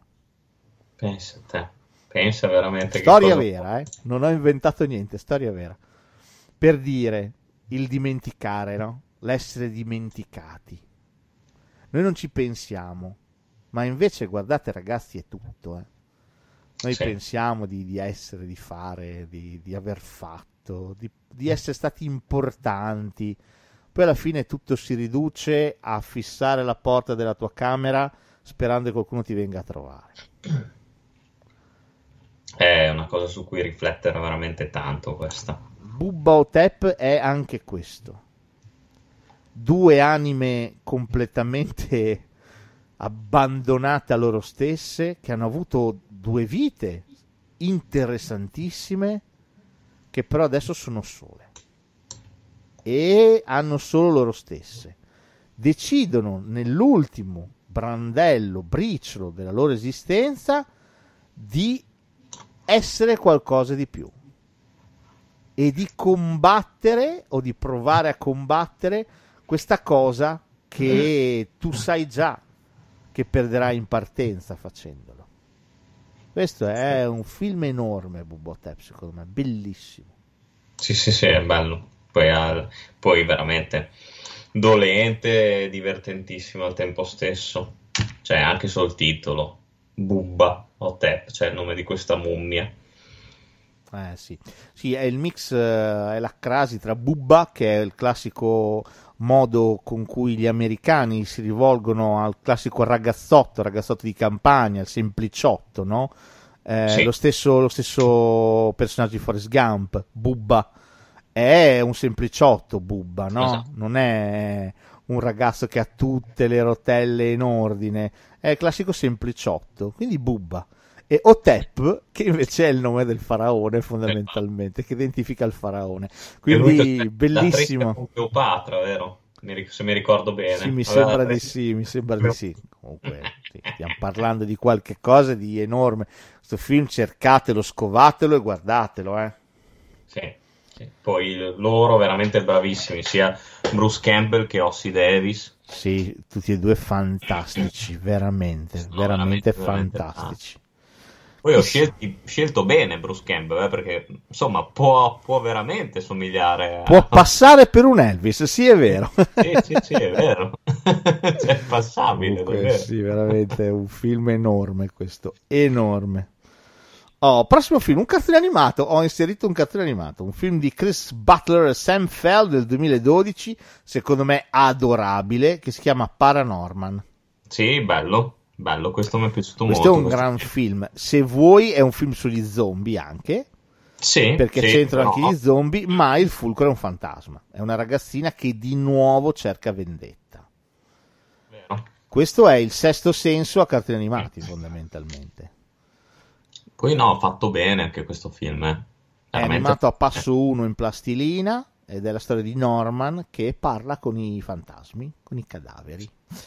E, a partire da sua nonna, dallo spirito di sua nonna, che ancora vive in casa con lui e la sua famiglia stranissima, e, più tutti quelli che incontra tutte le mattine mentre si reca a scuola.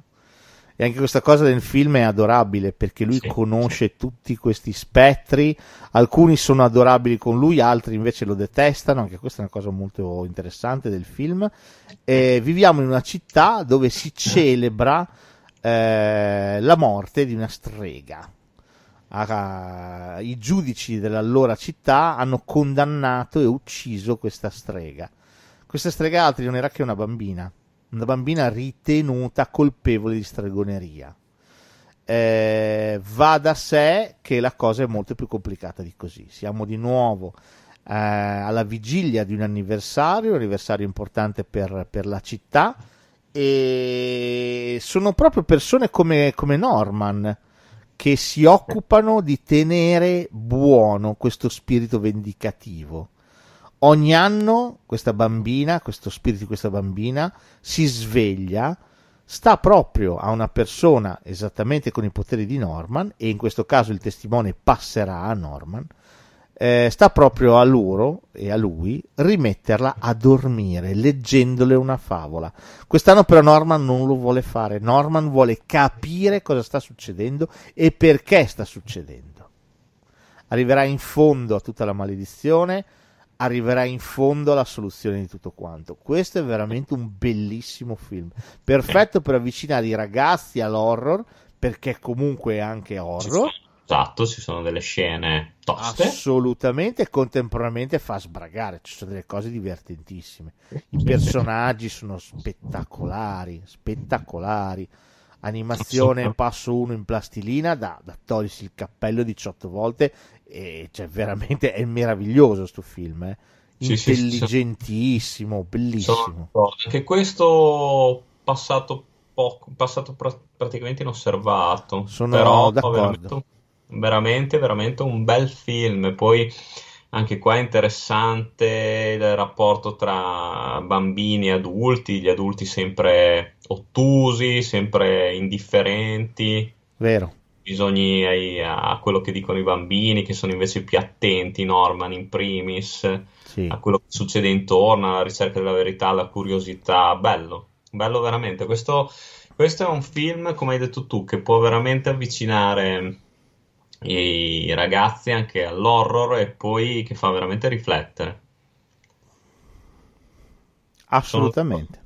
Mi è piaciuto, mi è piaciuto molto.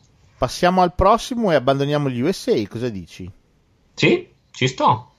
Il prossimo film, forse mi sembra di aver capito, intuito, carpito, non ti ha fatto impazzire, ma Sì. volevo proprio capire le ragioni. Sto parlando di un film del 2017 diretto da, diretto da Andy Nyman e Jeremy Dyson e sto parlando di Ghost Stories. Ah, sì, sì, sì.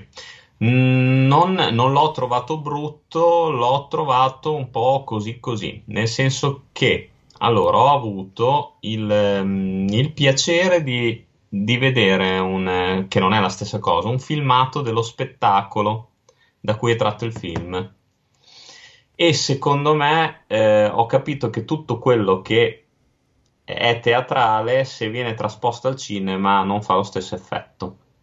Cioè, il potere di Ghost Stories, che di fatto dallo st- inventato dallo stesso Andy Neiman come spettacolo teatrale, è effettivamente forse più, più forte a teatro per come è strutturato. Poi è vero, non è un brutto film. L'unica cosa che ho trovato un po', ci sono delle, delle scene al fulmicotone. Ho trovato un po' troppi jump scare, secondo me. E poi, non lo so, alla fine anche il ehm, bello il colpo di scena finale, però secondo me è un po' troppo mm, telefonato. Mm. Mm. Non lo so, poi, però, ti ripeto, non, è un, così così, non è che sia un brutto film, eh. Però secondo me tra quelli che abbiamo detto adesso di film di fantasmi ce ne sono di molti meglio rispetto a Ghost Stories. Ma guarda, io l'ho recuperato da, da pochissimo perché Mhm. l'hanno fatto su Sky e me lo sono guardato. Lo avevo un po' bypassato perché tu eri stato abbastanza tiepido, quindi ho detto, boh, boh, anche no. Poi alla fine me, lo sono guardato perché comunque la curiosità c'era. Devo Sì. dire, a me non è, non è dispiaciuto. Eh, la storia, così eh, anche chi Sì, non sì, lo ha visto ha due coordinate in più. Eh, questo professore che è ehm, specializzato nel sbugiardare tutti i truffatori che si improvvisano medium eh, o che millantano di avere contatti con l'aldilà, ok? Eh, si occupa proprio di questo tipo di indagini, cioè lui in tutto quello che è paranormale ci va a fondo cercando di eh, trovare il trucco fondamentalmente Sì, sì. fa un'indagine dettagliata fino al, al nocciolo della questione per capire se effettivamente c'entra il paranormale oppure no.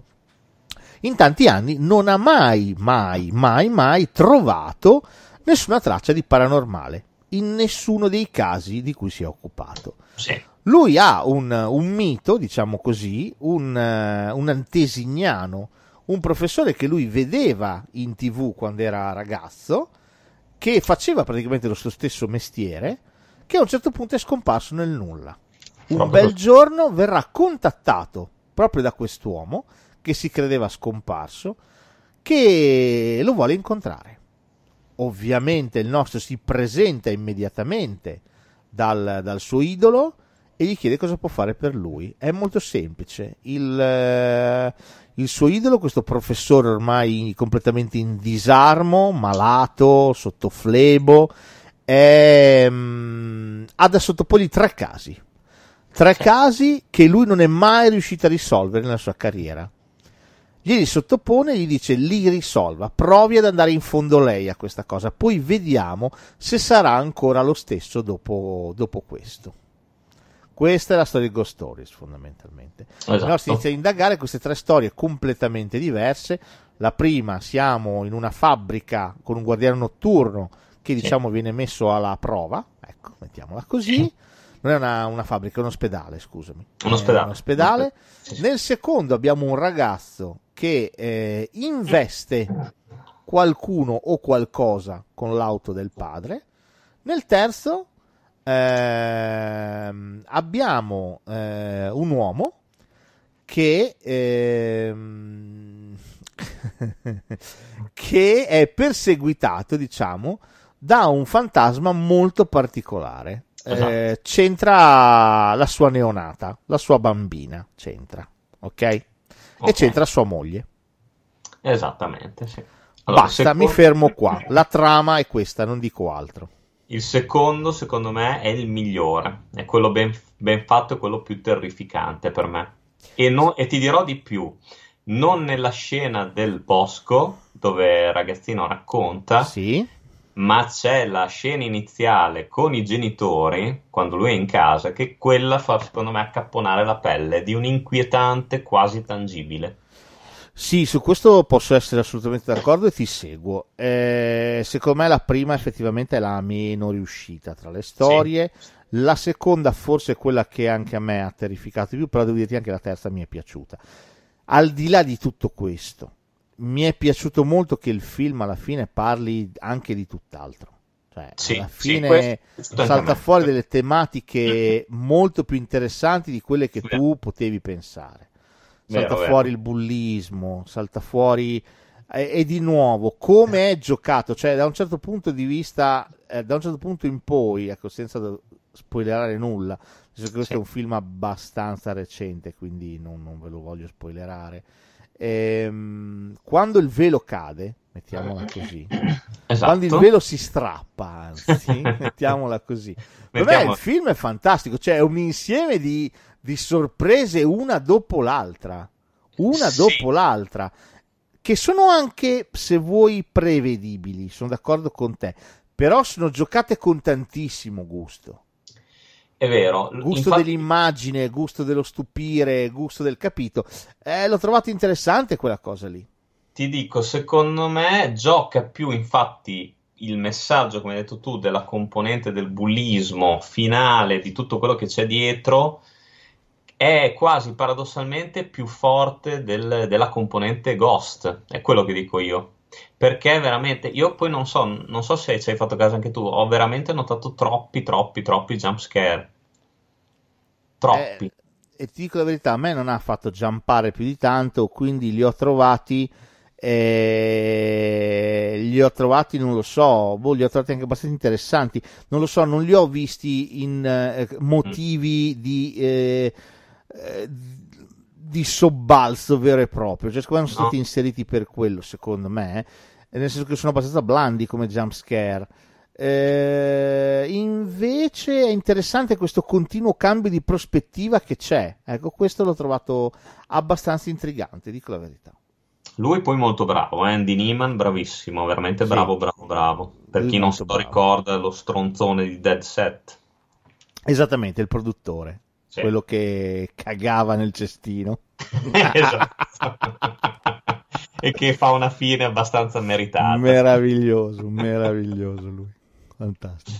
Comunque, insomma, questo è un film recente sui fantasmi, devo dire, non è, non è neanche male. Volevo inserire anche, ma poi dopo i titoli diventano veramente troppi, eh, Scary Story to Tell in the Dark, anche quello non è male, eh, Non è- non è male, molto carino, anche quello di nuovo è interessante, eh, ve lo cito perché è dedicato a un pubblico di ragazzi di nuovo. Sì, sì.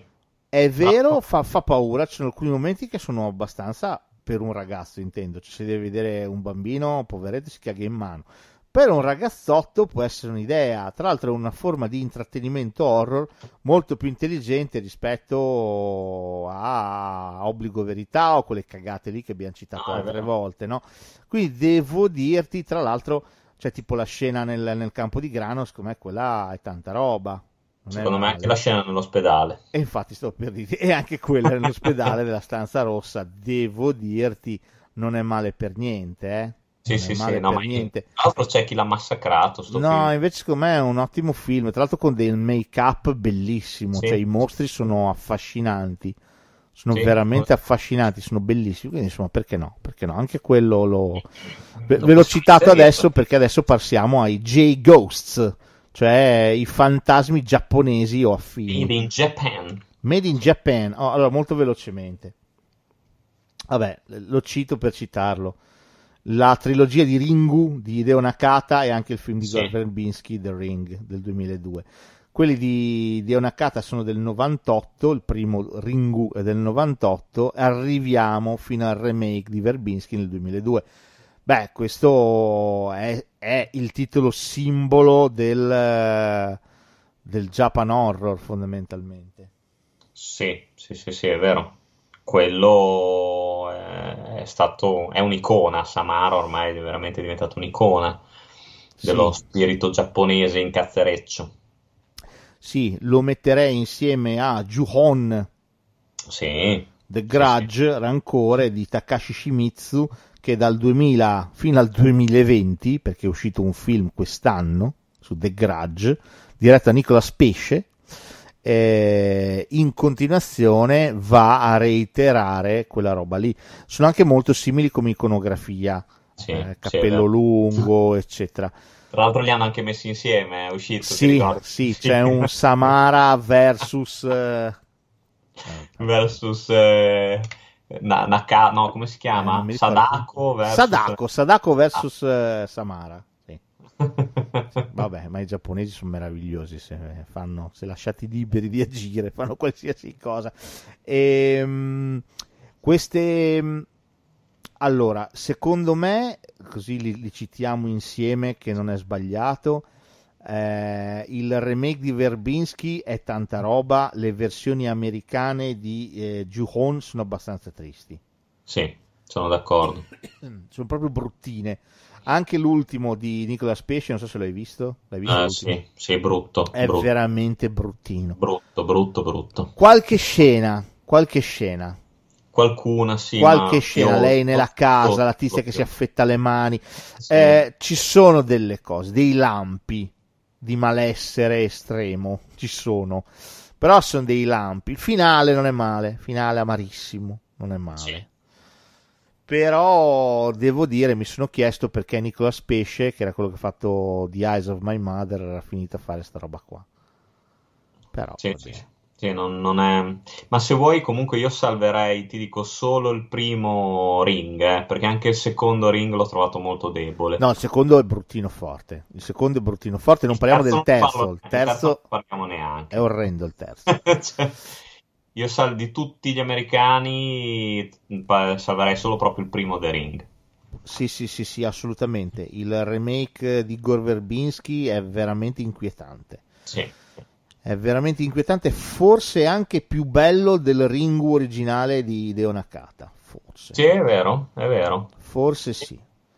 È più d'atmosfera, è vero, secondo me. La storia penso che sia celeberrima, non credo che la dobbiamo raccontare, però nel dubbio, eh, se tu guardi una videocassetta con un filmato anche abbastanza inquietante, Sì. eh, finito il filmato, suona il telefono e quando tu rispondi c'è una vocina che dice sette giorni, basta.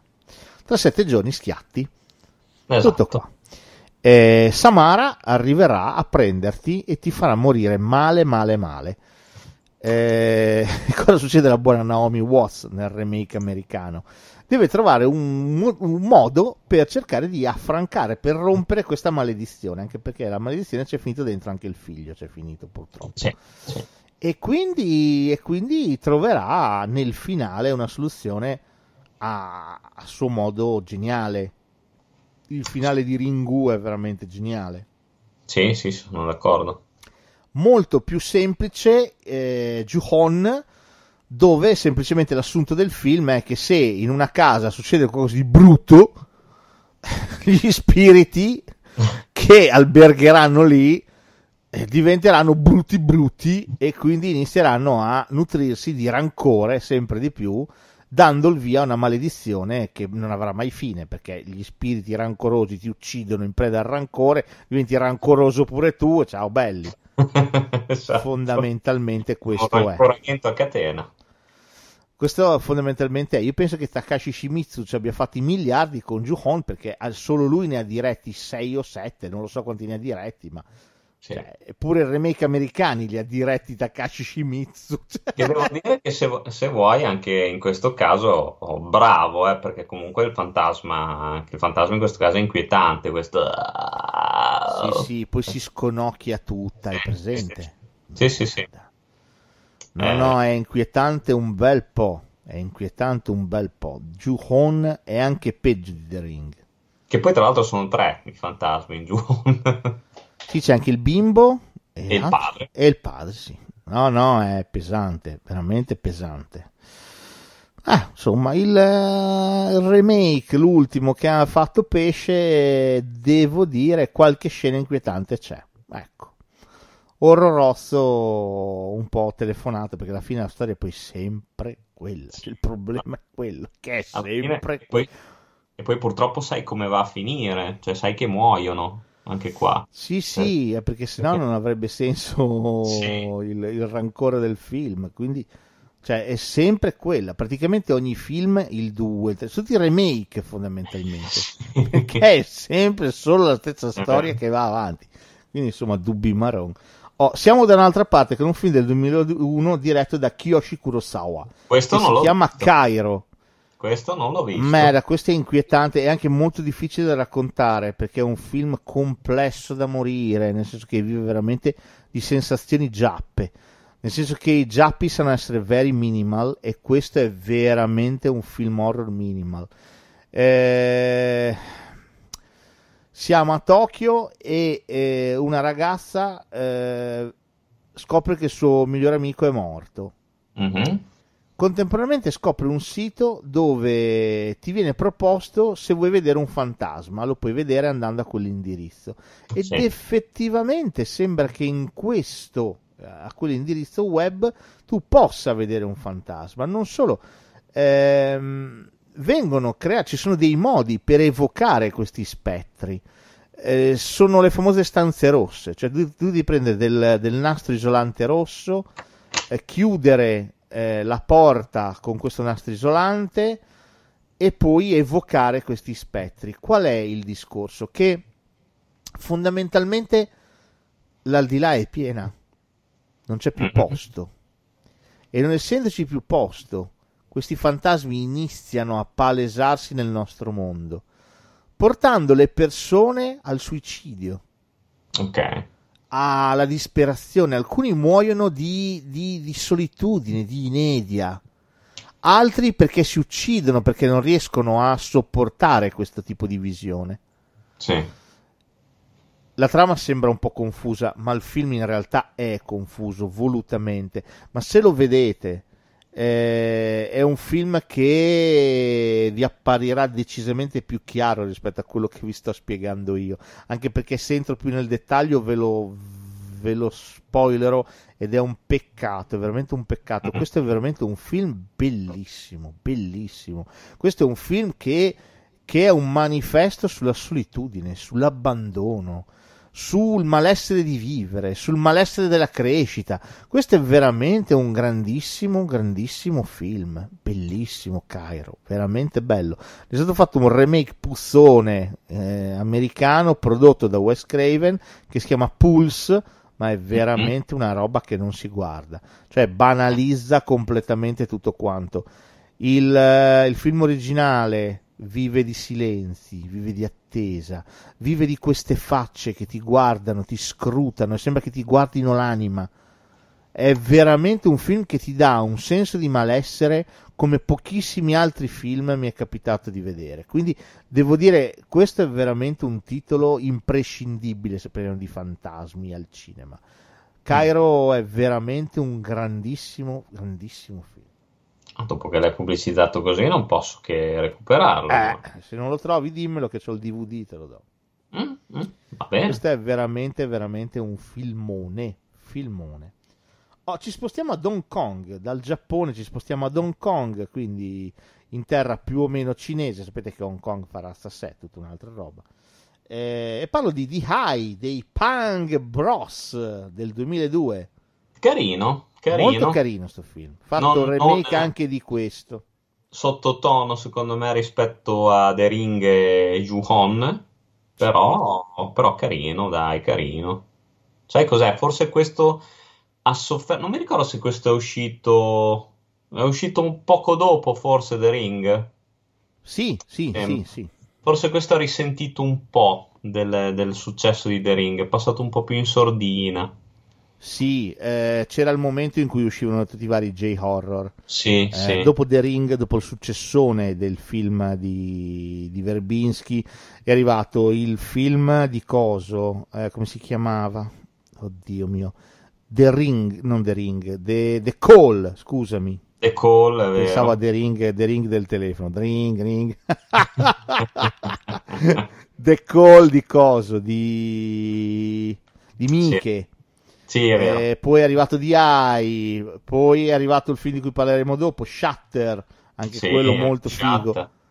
Eh, Shutter quindi insomma, ne sono usciti secondo me. diversi, ne sono usciti.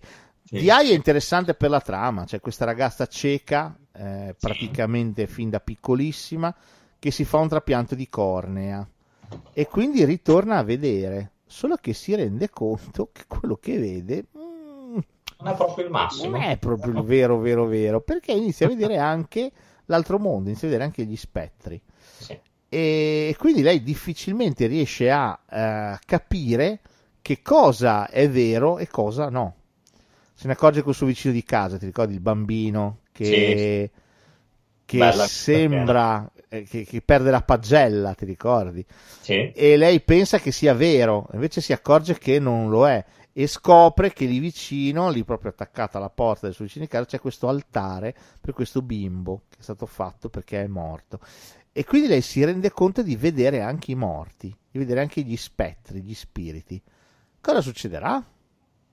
Eh, che dovrà capire perché succede questo. Grazie al volenteroso medico eh, che l'aiuterà, eh, scoprirà che il trapiante di cornea non le arriva niente poco di meno che da una ragazza che abitava in un villaggio a Culonia nell'entroterra, famosa medium, famosa non medium, famosa donna che prevedeva il futuro, ragazza che sapeva le cose prima che capitassero, che era entrato un po' in follia perché insomma aveva predetto una disgrazia, nessuno ovviamente le aveva creduto e invece la disgrazia si era abbattuta sul villaggio seccando tutti quanti a parte lei e la madre.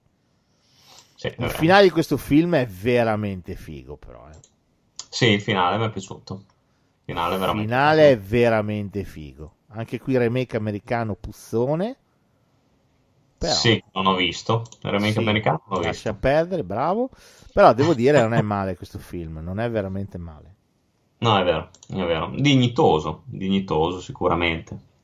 Ancora più bello, secondo me, è Shatter di Bajong Pisantannakun del 2004 dalla Thailandia. Yeah. Sono, sono d'accordo e questo secondo me ha un finale da sfregamento di, di maroni, eh. Questo, Questo, è, ah, quando finisce? questo è il finale, non se lo aspetta nessuno, eh. Porca vacca con quella Questo cazzo finale- fotografica. Ah! Ah! non ci voglio neanche pensare. Madonna, Non mi veramente. farò mai più un selfie in vita mia. No, neanch'io. Mo merda. Questo filmone però, eh. Sì, questo è, questo è bello, veramente bello. Questo ti tiene lì e- e- ed è fatto veramente bene. Poi Questo ti aspetti, filmone. se- hai sempre paura che succeda qualcosa in sto film, cioè sei sempre con i nervi a fior di pelle. Questo è veramente un filmone. Storia di questo ragazzo con la propria fidanzata che sembrano essere eh, perseguitati da uno spettro. Sì, Se ne accorgono dalle fotografie che fanno. Tutte le foto che il nostro, che si diletta ovviamente di fotografia, fa. eh, eh, c'è dentro sempre qualche cosa nell'immagine, no? C'è sempre un'immagine sfocata, un'immagine, un'immagine in più che non dovrebbe esserci. Chi è quel fantasma e perché lo perseguita? Di nuovo centrerà il bullismo, se vuoi, anche se qua siamo già oltre il bullismo, siamo proprio nella violenza vera e propria. E per un finale che qua, ragazzi, merda. sì, sì, sì, sì. è- A parte poi tutto, cioè quando si svela effettivamente tutto, Sì, Anche- anche quello è terrificante. È terrificante. Poi c'è la famosa scena che hai citato tu della macchina fotografica. Devo dirti, per me la cosa più terrificante è l'ultima immagine, lui tipo in ospedale psichiatrico tutto Sì. curvo. Cioè quella Esatto. roba lì, ragazzi. Mo merda.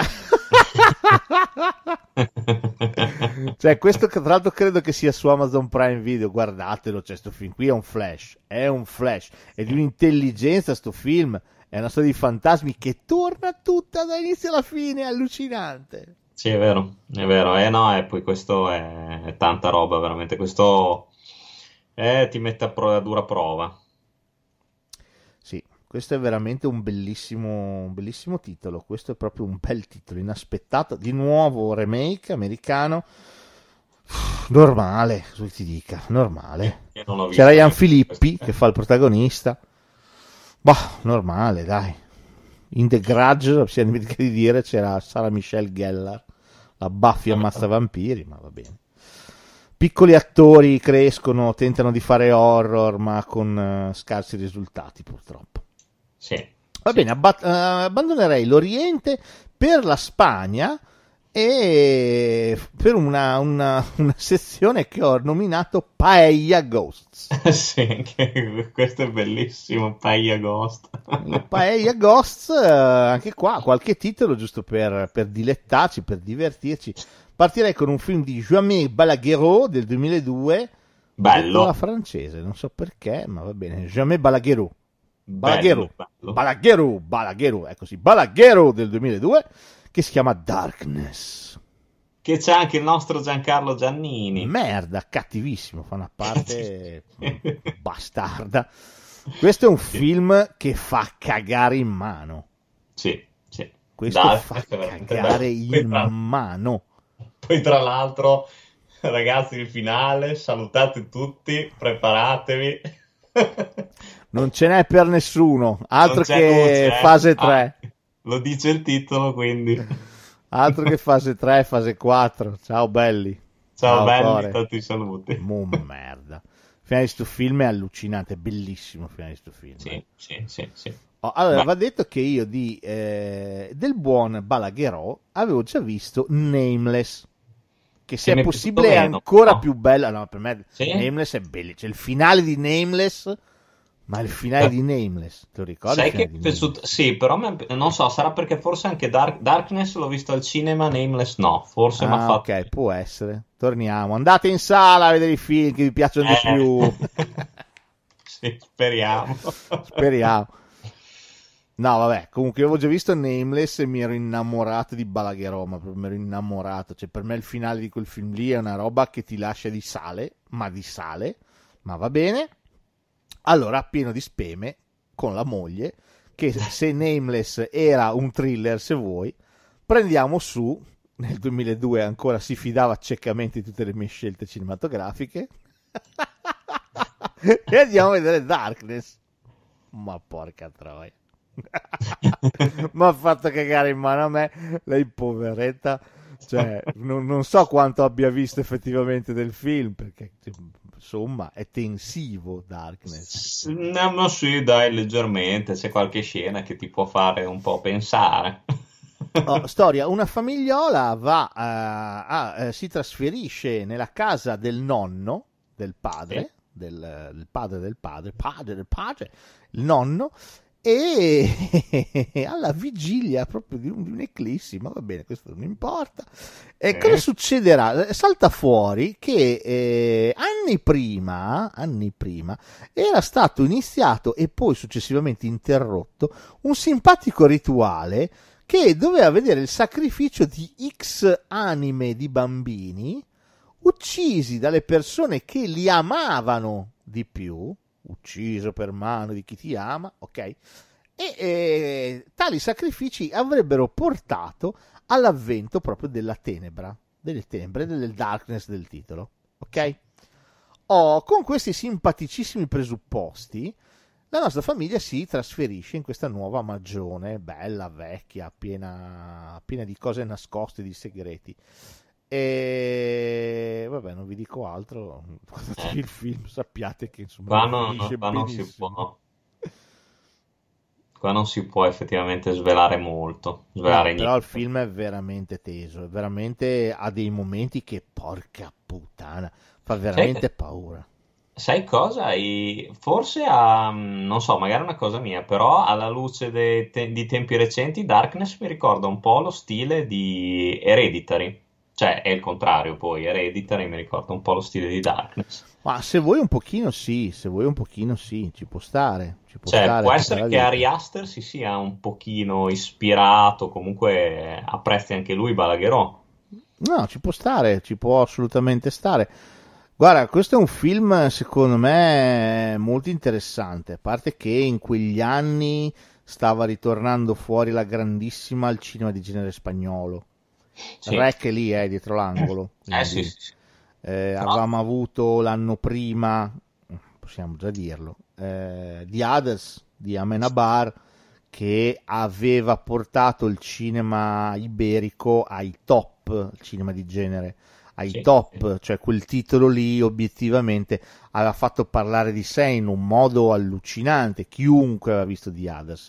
Di Hades sì, effettivamente basato eh, fino alla fine, fino allo strenuo su Giro di Vite, veramente le similitudini sono tantissime con Giro di Vite. E mm, eh, lì la- il, cinema spagnolo era la grande, era il top. Dopo è saltato fuori Paco Plaza, tutta quella gente lì. Rec, ripeto, è subito dopo.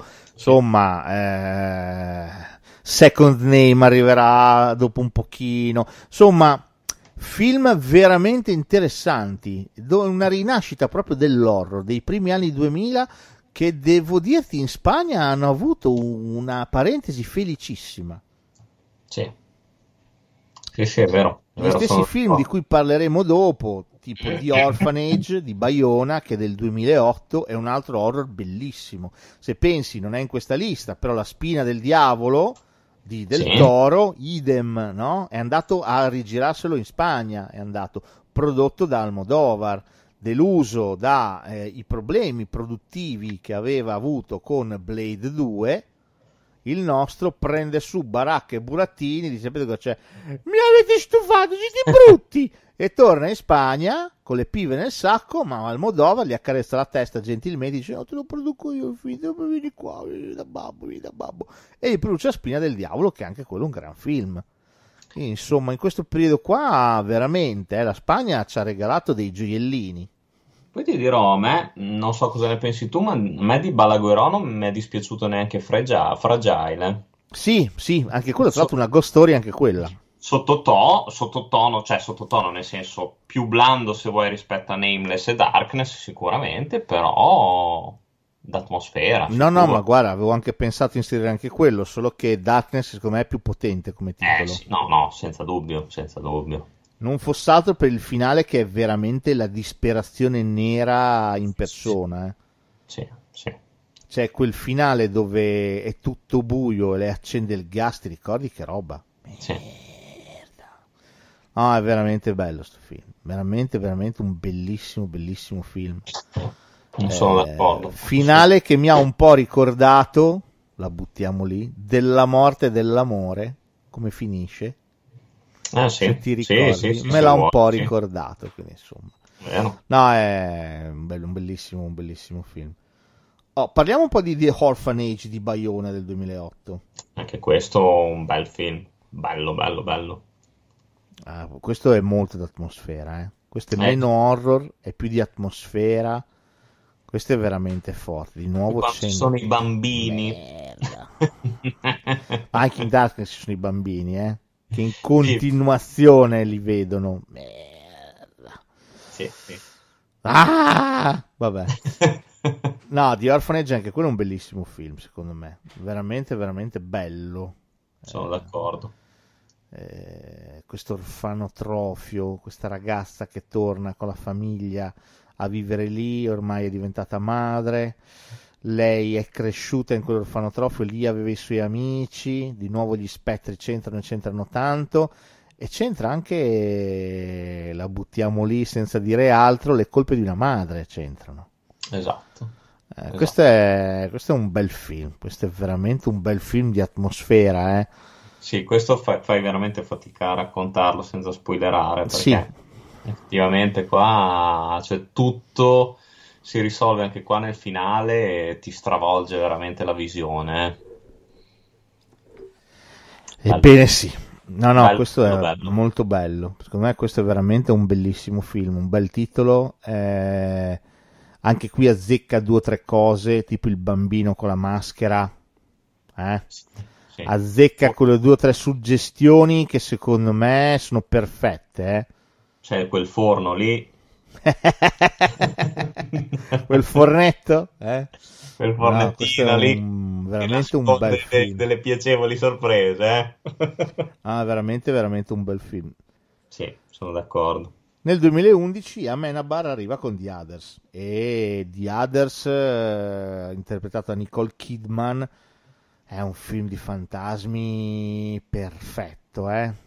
Perfetto. Sì, direi che quello è proprio. Non è possibile pensare a una ghost story senza citarlo di Others. Di nuovo colpo di scena nel finale. Sì. Però, però, secondo me, eh, tu durante tutta la visione sai che qualcosa non torna. A differenza del sesto senso, no? Che al finale dici, beh, chi può aver indovinato, chi no. Però se tu diciamo non ci hai capito niente, arrivi alla fine e dici, no, ma dai, ok? Sì, sì. Qui tu ti accorgi fin dall'inizio che qualcosa non torna. Sì, anche perché secondo me è merito anche di Nicole Kidman, che rispetto a Bruce Willis, se vuoi, è leggermente più, più espressiva.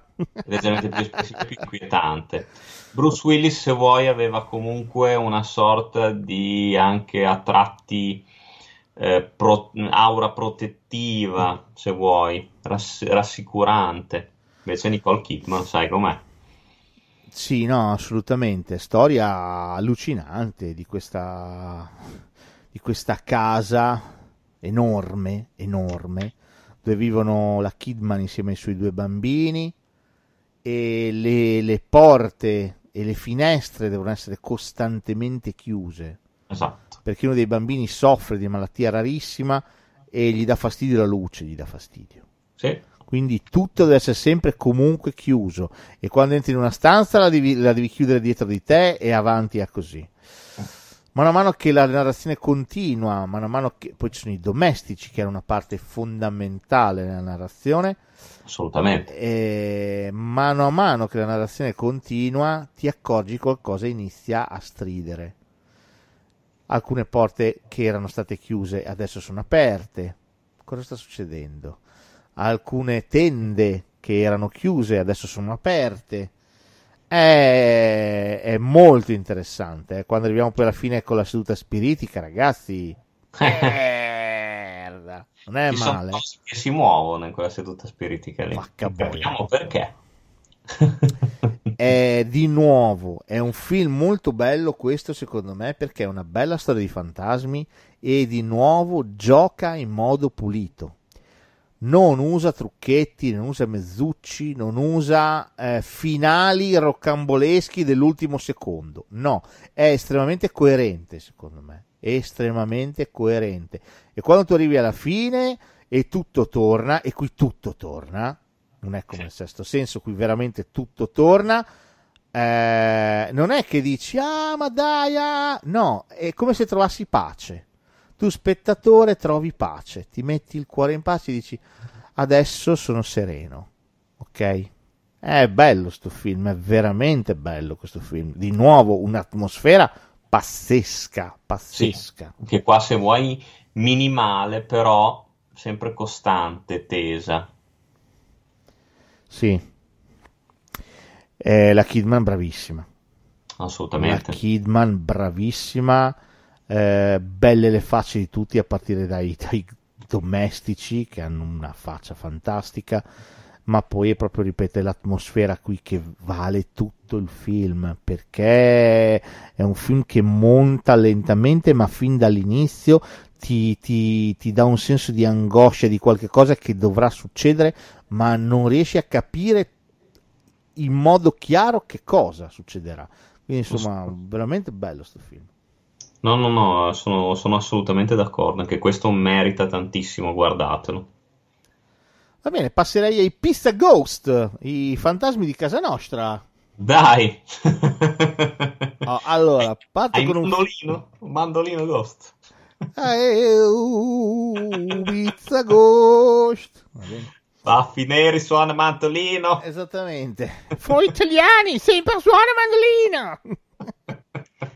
e ti ricordi cosa dice Filini a Fantozzi? La smetta con quel mandolino. e nessuno dei due ha il mandolino. È bellissimo. È bellissimo. La scena di loro due che arrivano al campeggio dei tedeschi è qualcosa di epocale. È qualcosa di epocale. Voi italiani, tutti uguali. Mangi specchietti e suona mandolino. Guarda Insomma, che qui devi ricare dritto, capito? insomma, la smetta con quel mandolino. Vabbè. Ok, parliamo di un film del 1981 diretto a Castellano e Pipolo che si chiama Asso, interpretato da questo da- Celentano Adriano. Questo da brividi, è Mai pensavo questo. di inserire Adriano Celentano in una delle nostre playlist, però ho detto cazzo dai lo facciamo, facciamo sta tresciata orrenda. È terrificante eh, sto film, è peggio di Darkness. Questo sì, per motivi differenti. Però dai, c'è Vige. Eh sì, con- Cioè, sempre con le, le abbastanza Eh, generosamente quello, mostrate. quello faceva, non è che eh, faceva Roma città aperta, faceva sta roba qui, faceva Asso camicetta aperta, faceva, non faceva Roma Esatto. città aperta. Storia di questo mago delle carte. Sì, esattamente. Che ha la faccia da schiaffi di Adriano Celentano, che all'epoca si sappia, negli anni Ottanta Celentano era un capo assoluto al cinema, incassava il disastro. Sì, no, è vero, è vero, faceva, faceva quel cacchio che gli pareva. Sì, Cioè- sì, incassava il disastro, il disastro incassava. Fate finta Zalone di oggi. Sì, sì, sì, sì. E Solo ha fatto che... della roba che non si guardava, eh, tipo bingo bongo. Sì, no, veramente, cioè, pazzesco, cioè, io non, non capisco come veramente si sia potuto andare così bene tut- tutti questi film. Ah, non lo so neanche io. innamorato pazzo con la Muti che lui fa Barnaba che guida il, il, il pullman il tram lì. Qu- qualche scena che strappava una risata c'era però non da così giustificare tutto sto sì sì sì non lo so neanche io cioè veramente è uno dei grandi misteri insondabili Sa- Eh. ha, ha saputo cogliere quel momento storico lì cosa È voleva il pubblico. No, davvero, cioè ha saputo cogliere quello che il pubblico voleva in quel momento. Il pubblico voleva questo e lui gliel'ha dato. Adesso è una bella voglia di fare il figo su Rai 1 con i tuoi silenzi enigmatici. Hai fatto della merda. Hai fatto della vera merda al cinema, te lo dico. Non ultimo Joan lui, quindi insomma. Cioè, tra l'altro, che poi, tra l'altro, se vuoi, la molto, molto scialba è la trama di questo, di questo film, di questo asso. Cioè, lui che vince contro, contro questo marsigliese che ha il, il- questo tic all'orecchio, ti ricordi? Sì, sì. che vibra tutte le volte che è nervoso. Insomma, la morale della favola sembra che dopo questa vittoria, cioè sembra no, dopo questa vittoria eh, lui viene freddato da un sicario e quindi sembra la vendetta del marsigliese, insomma, però ci sarà dell'altro. La, la, Ah. la- la vedova inconsolabile di Fennec non sa come fare finché lui non si ripresenta come fantasma.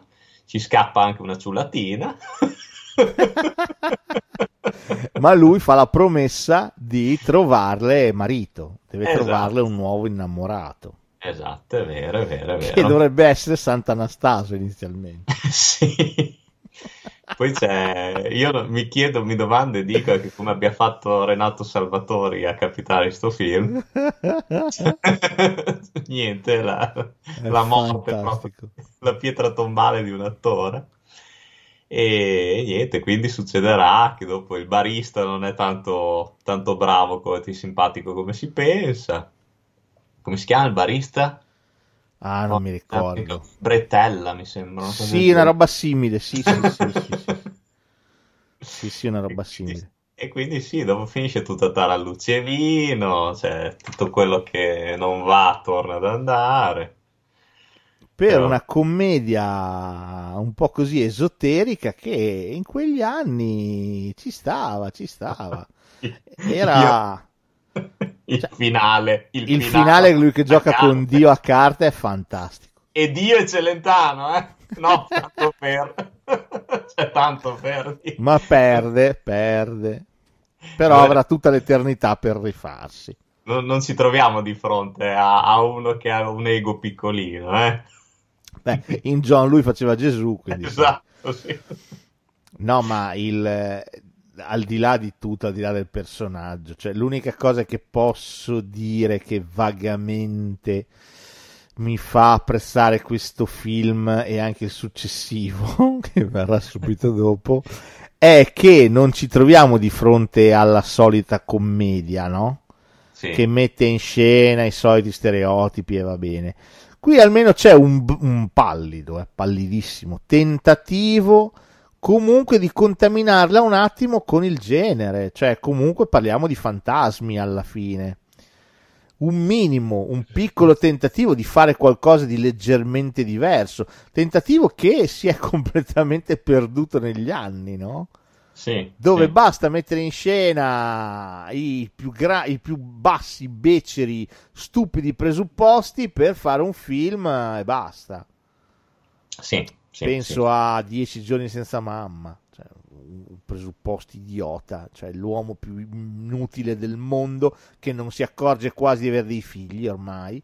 La moglie decide di fuggire per dieci giorni e lui si trova di fronte a uno tsunami che non sa come gestire. Cioè, non è neanche un, un pretesto per un film, cioè, non lo so.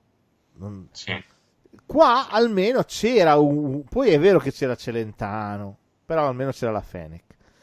Sì. Almeno Duttette si vedevano. Ah, sta cosa qua adesso nel cinema italiano, per l'amor di Dio, ma anche nel cinema internazionale, eh, non trombano, non c'è più nessuno nudo. È vero, vero. non se ne vedono, tette non se Una ne vedono, castità assoluta, patate sì. non ce ne sono, è tutto, tutto, tutto, tutto bello, edulcorato, pulito. Quindi Dio benedica la Fennec. e non Dio Esattamente, esattamente. Comunque, oh, ci va di rimbalzo 82 di Bruno, di Bruno, Corbucci, La casa stregata, film che io obiettivamente qua non posso essere cattivo perché io questo lo adoro. No. No, no, vabbè, ma, ma, qua infatti sono, diciamo, non possiamo paragonare Asso alla casa stregata, eh? Parte che da una parte c'è Possetto, che Possetto mi fa impazzire, e di nuovo torna una delle mie grandi icone Eros, che è Gloria no, Guida. Eh, cacchio. E, cioè, poi abbiamo, e poi abbiamo Gaetano qua. Gaetano Gaetanino, da sia beh, il capo assoluto dell'universo, un alano. Parlano. Fosse stato Frank Sinatra. doppiato se non lo sapevo da Pannofino. Ah, pensa un po'. Non lo sapevo. No, non lo sapevo nemmeno io. Me l'hai detto tu adesso, pensa un po'. Però, ecco, questo è veramente, se vuoi, commedia scollacciata e irriverente, ma dotata qua di intelligenza, secondo me. Bello, cioè no, prendi, prendi, in giro il genere e lo prende in giro bene, cioè qua la, la trama c'è.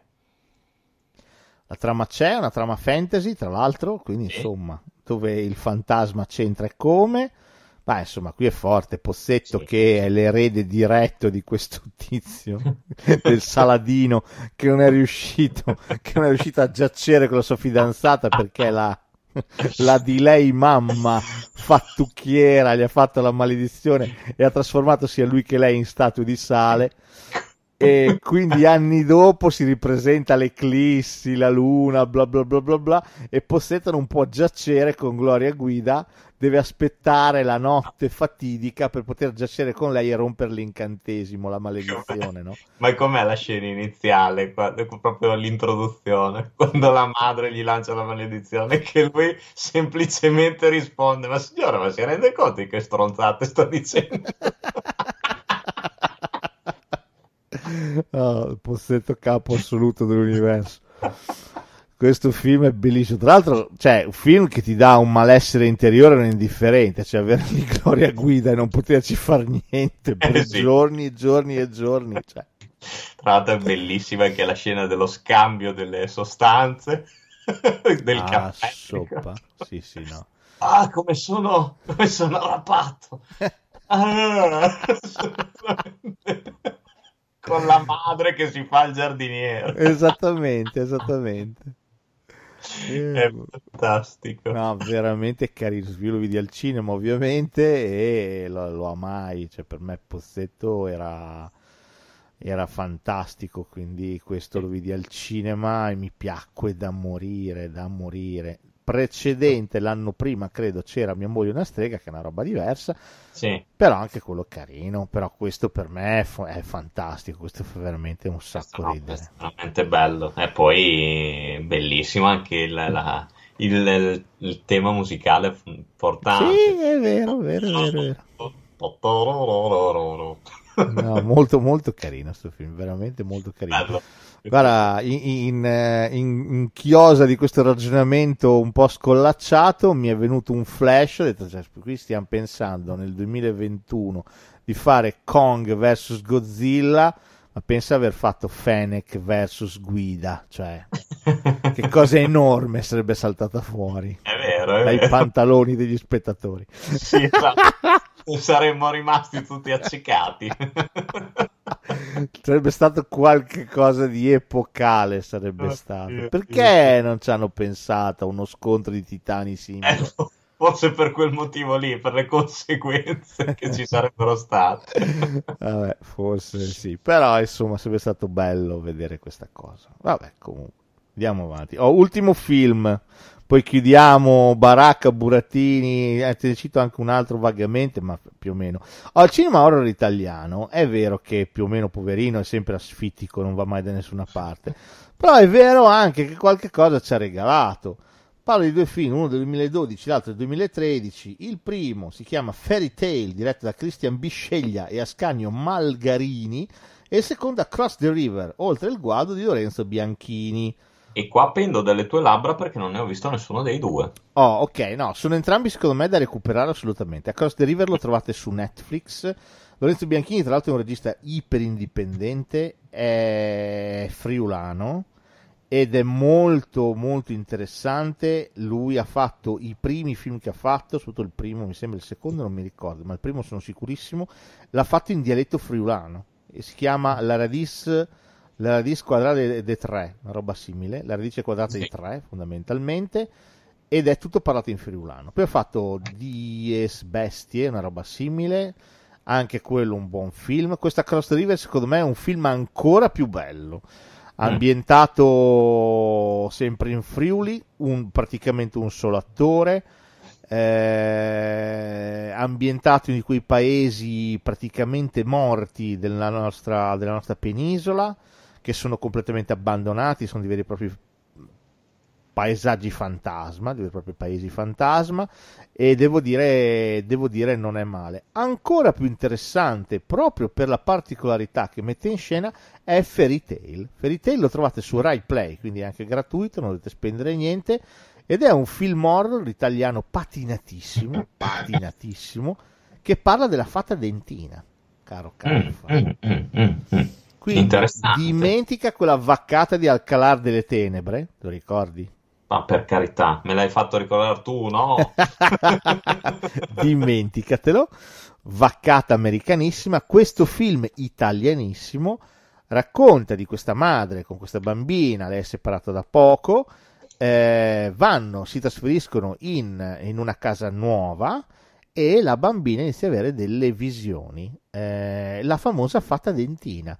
La fata dentina chi è? È uno spettro fondamentalmente di una donna che eh, durante il fascismo il, il marito e lei abitavano in quella casa, il marito le ha strappato tutti i denti okay, e poi l'ha rinchiusa a morire dentro un armadio.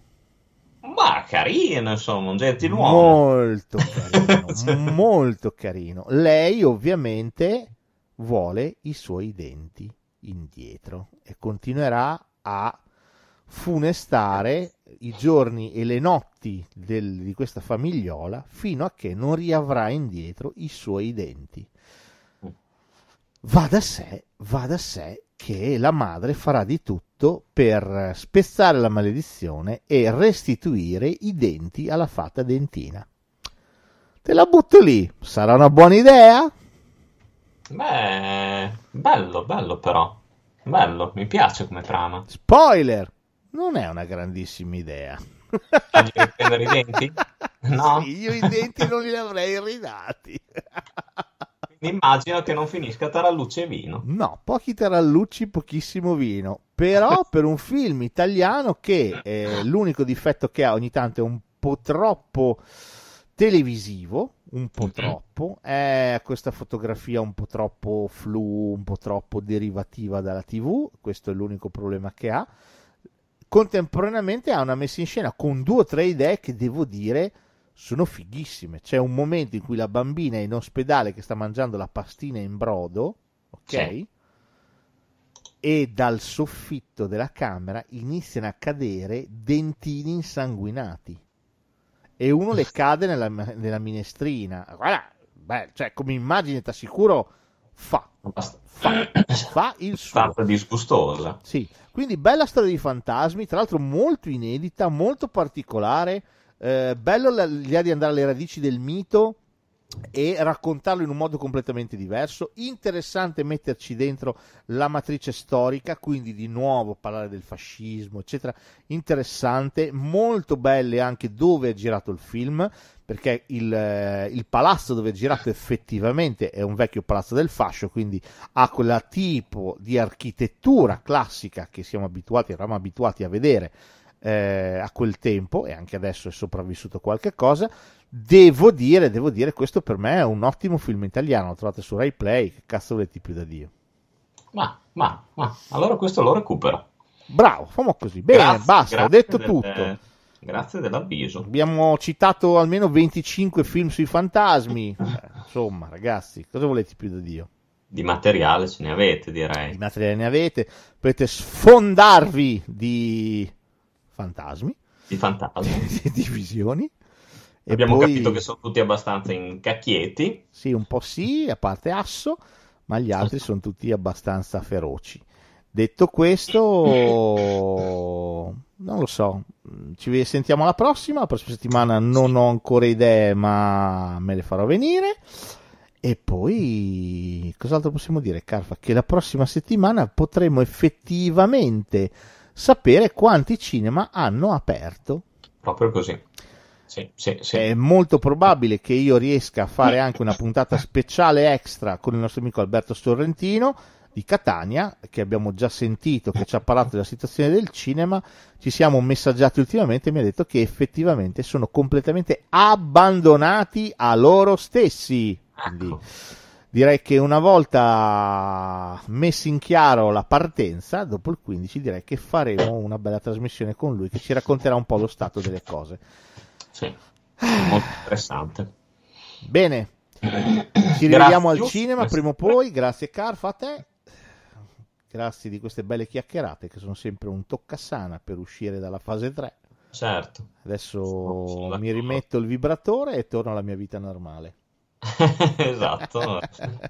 sempre, sempre con le batterie belle cariche. Sempre col colpo in canna, caro. caro Grazie poi, a tutti. niente, se qualche produttore all'ascolto volesse fare un uh, Fennec versus guida noi siamo sempre pronti e sempre Noi, secondo me andiamo hashtag al cinema, però...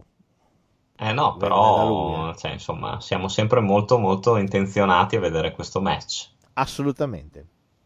Per il resto ci vediamo, ci sentiamo, non sappiamo quando, non sappiamo dove, sappiamo solo che succederà prima o poi di vederci, poterci guardare nelle palle negli occhi al cinema rigorosamente in un giorno di sole.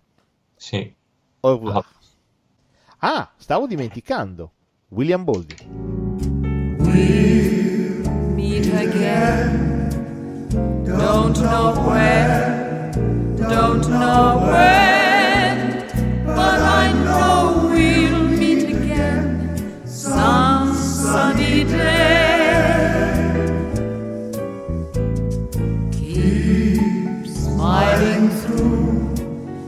just like you always do. Till the blue skies drive the dark clouds far.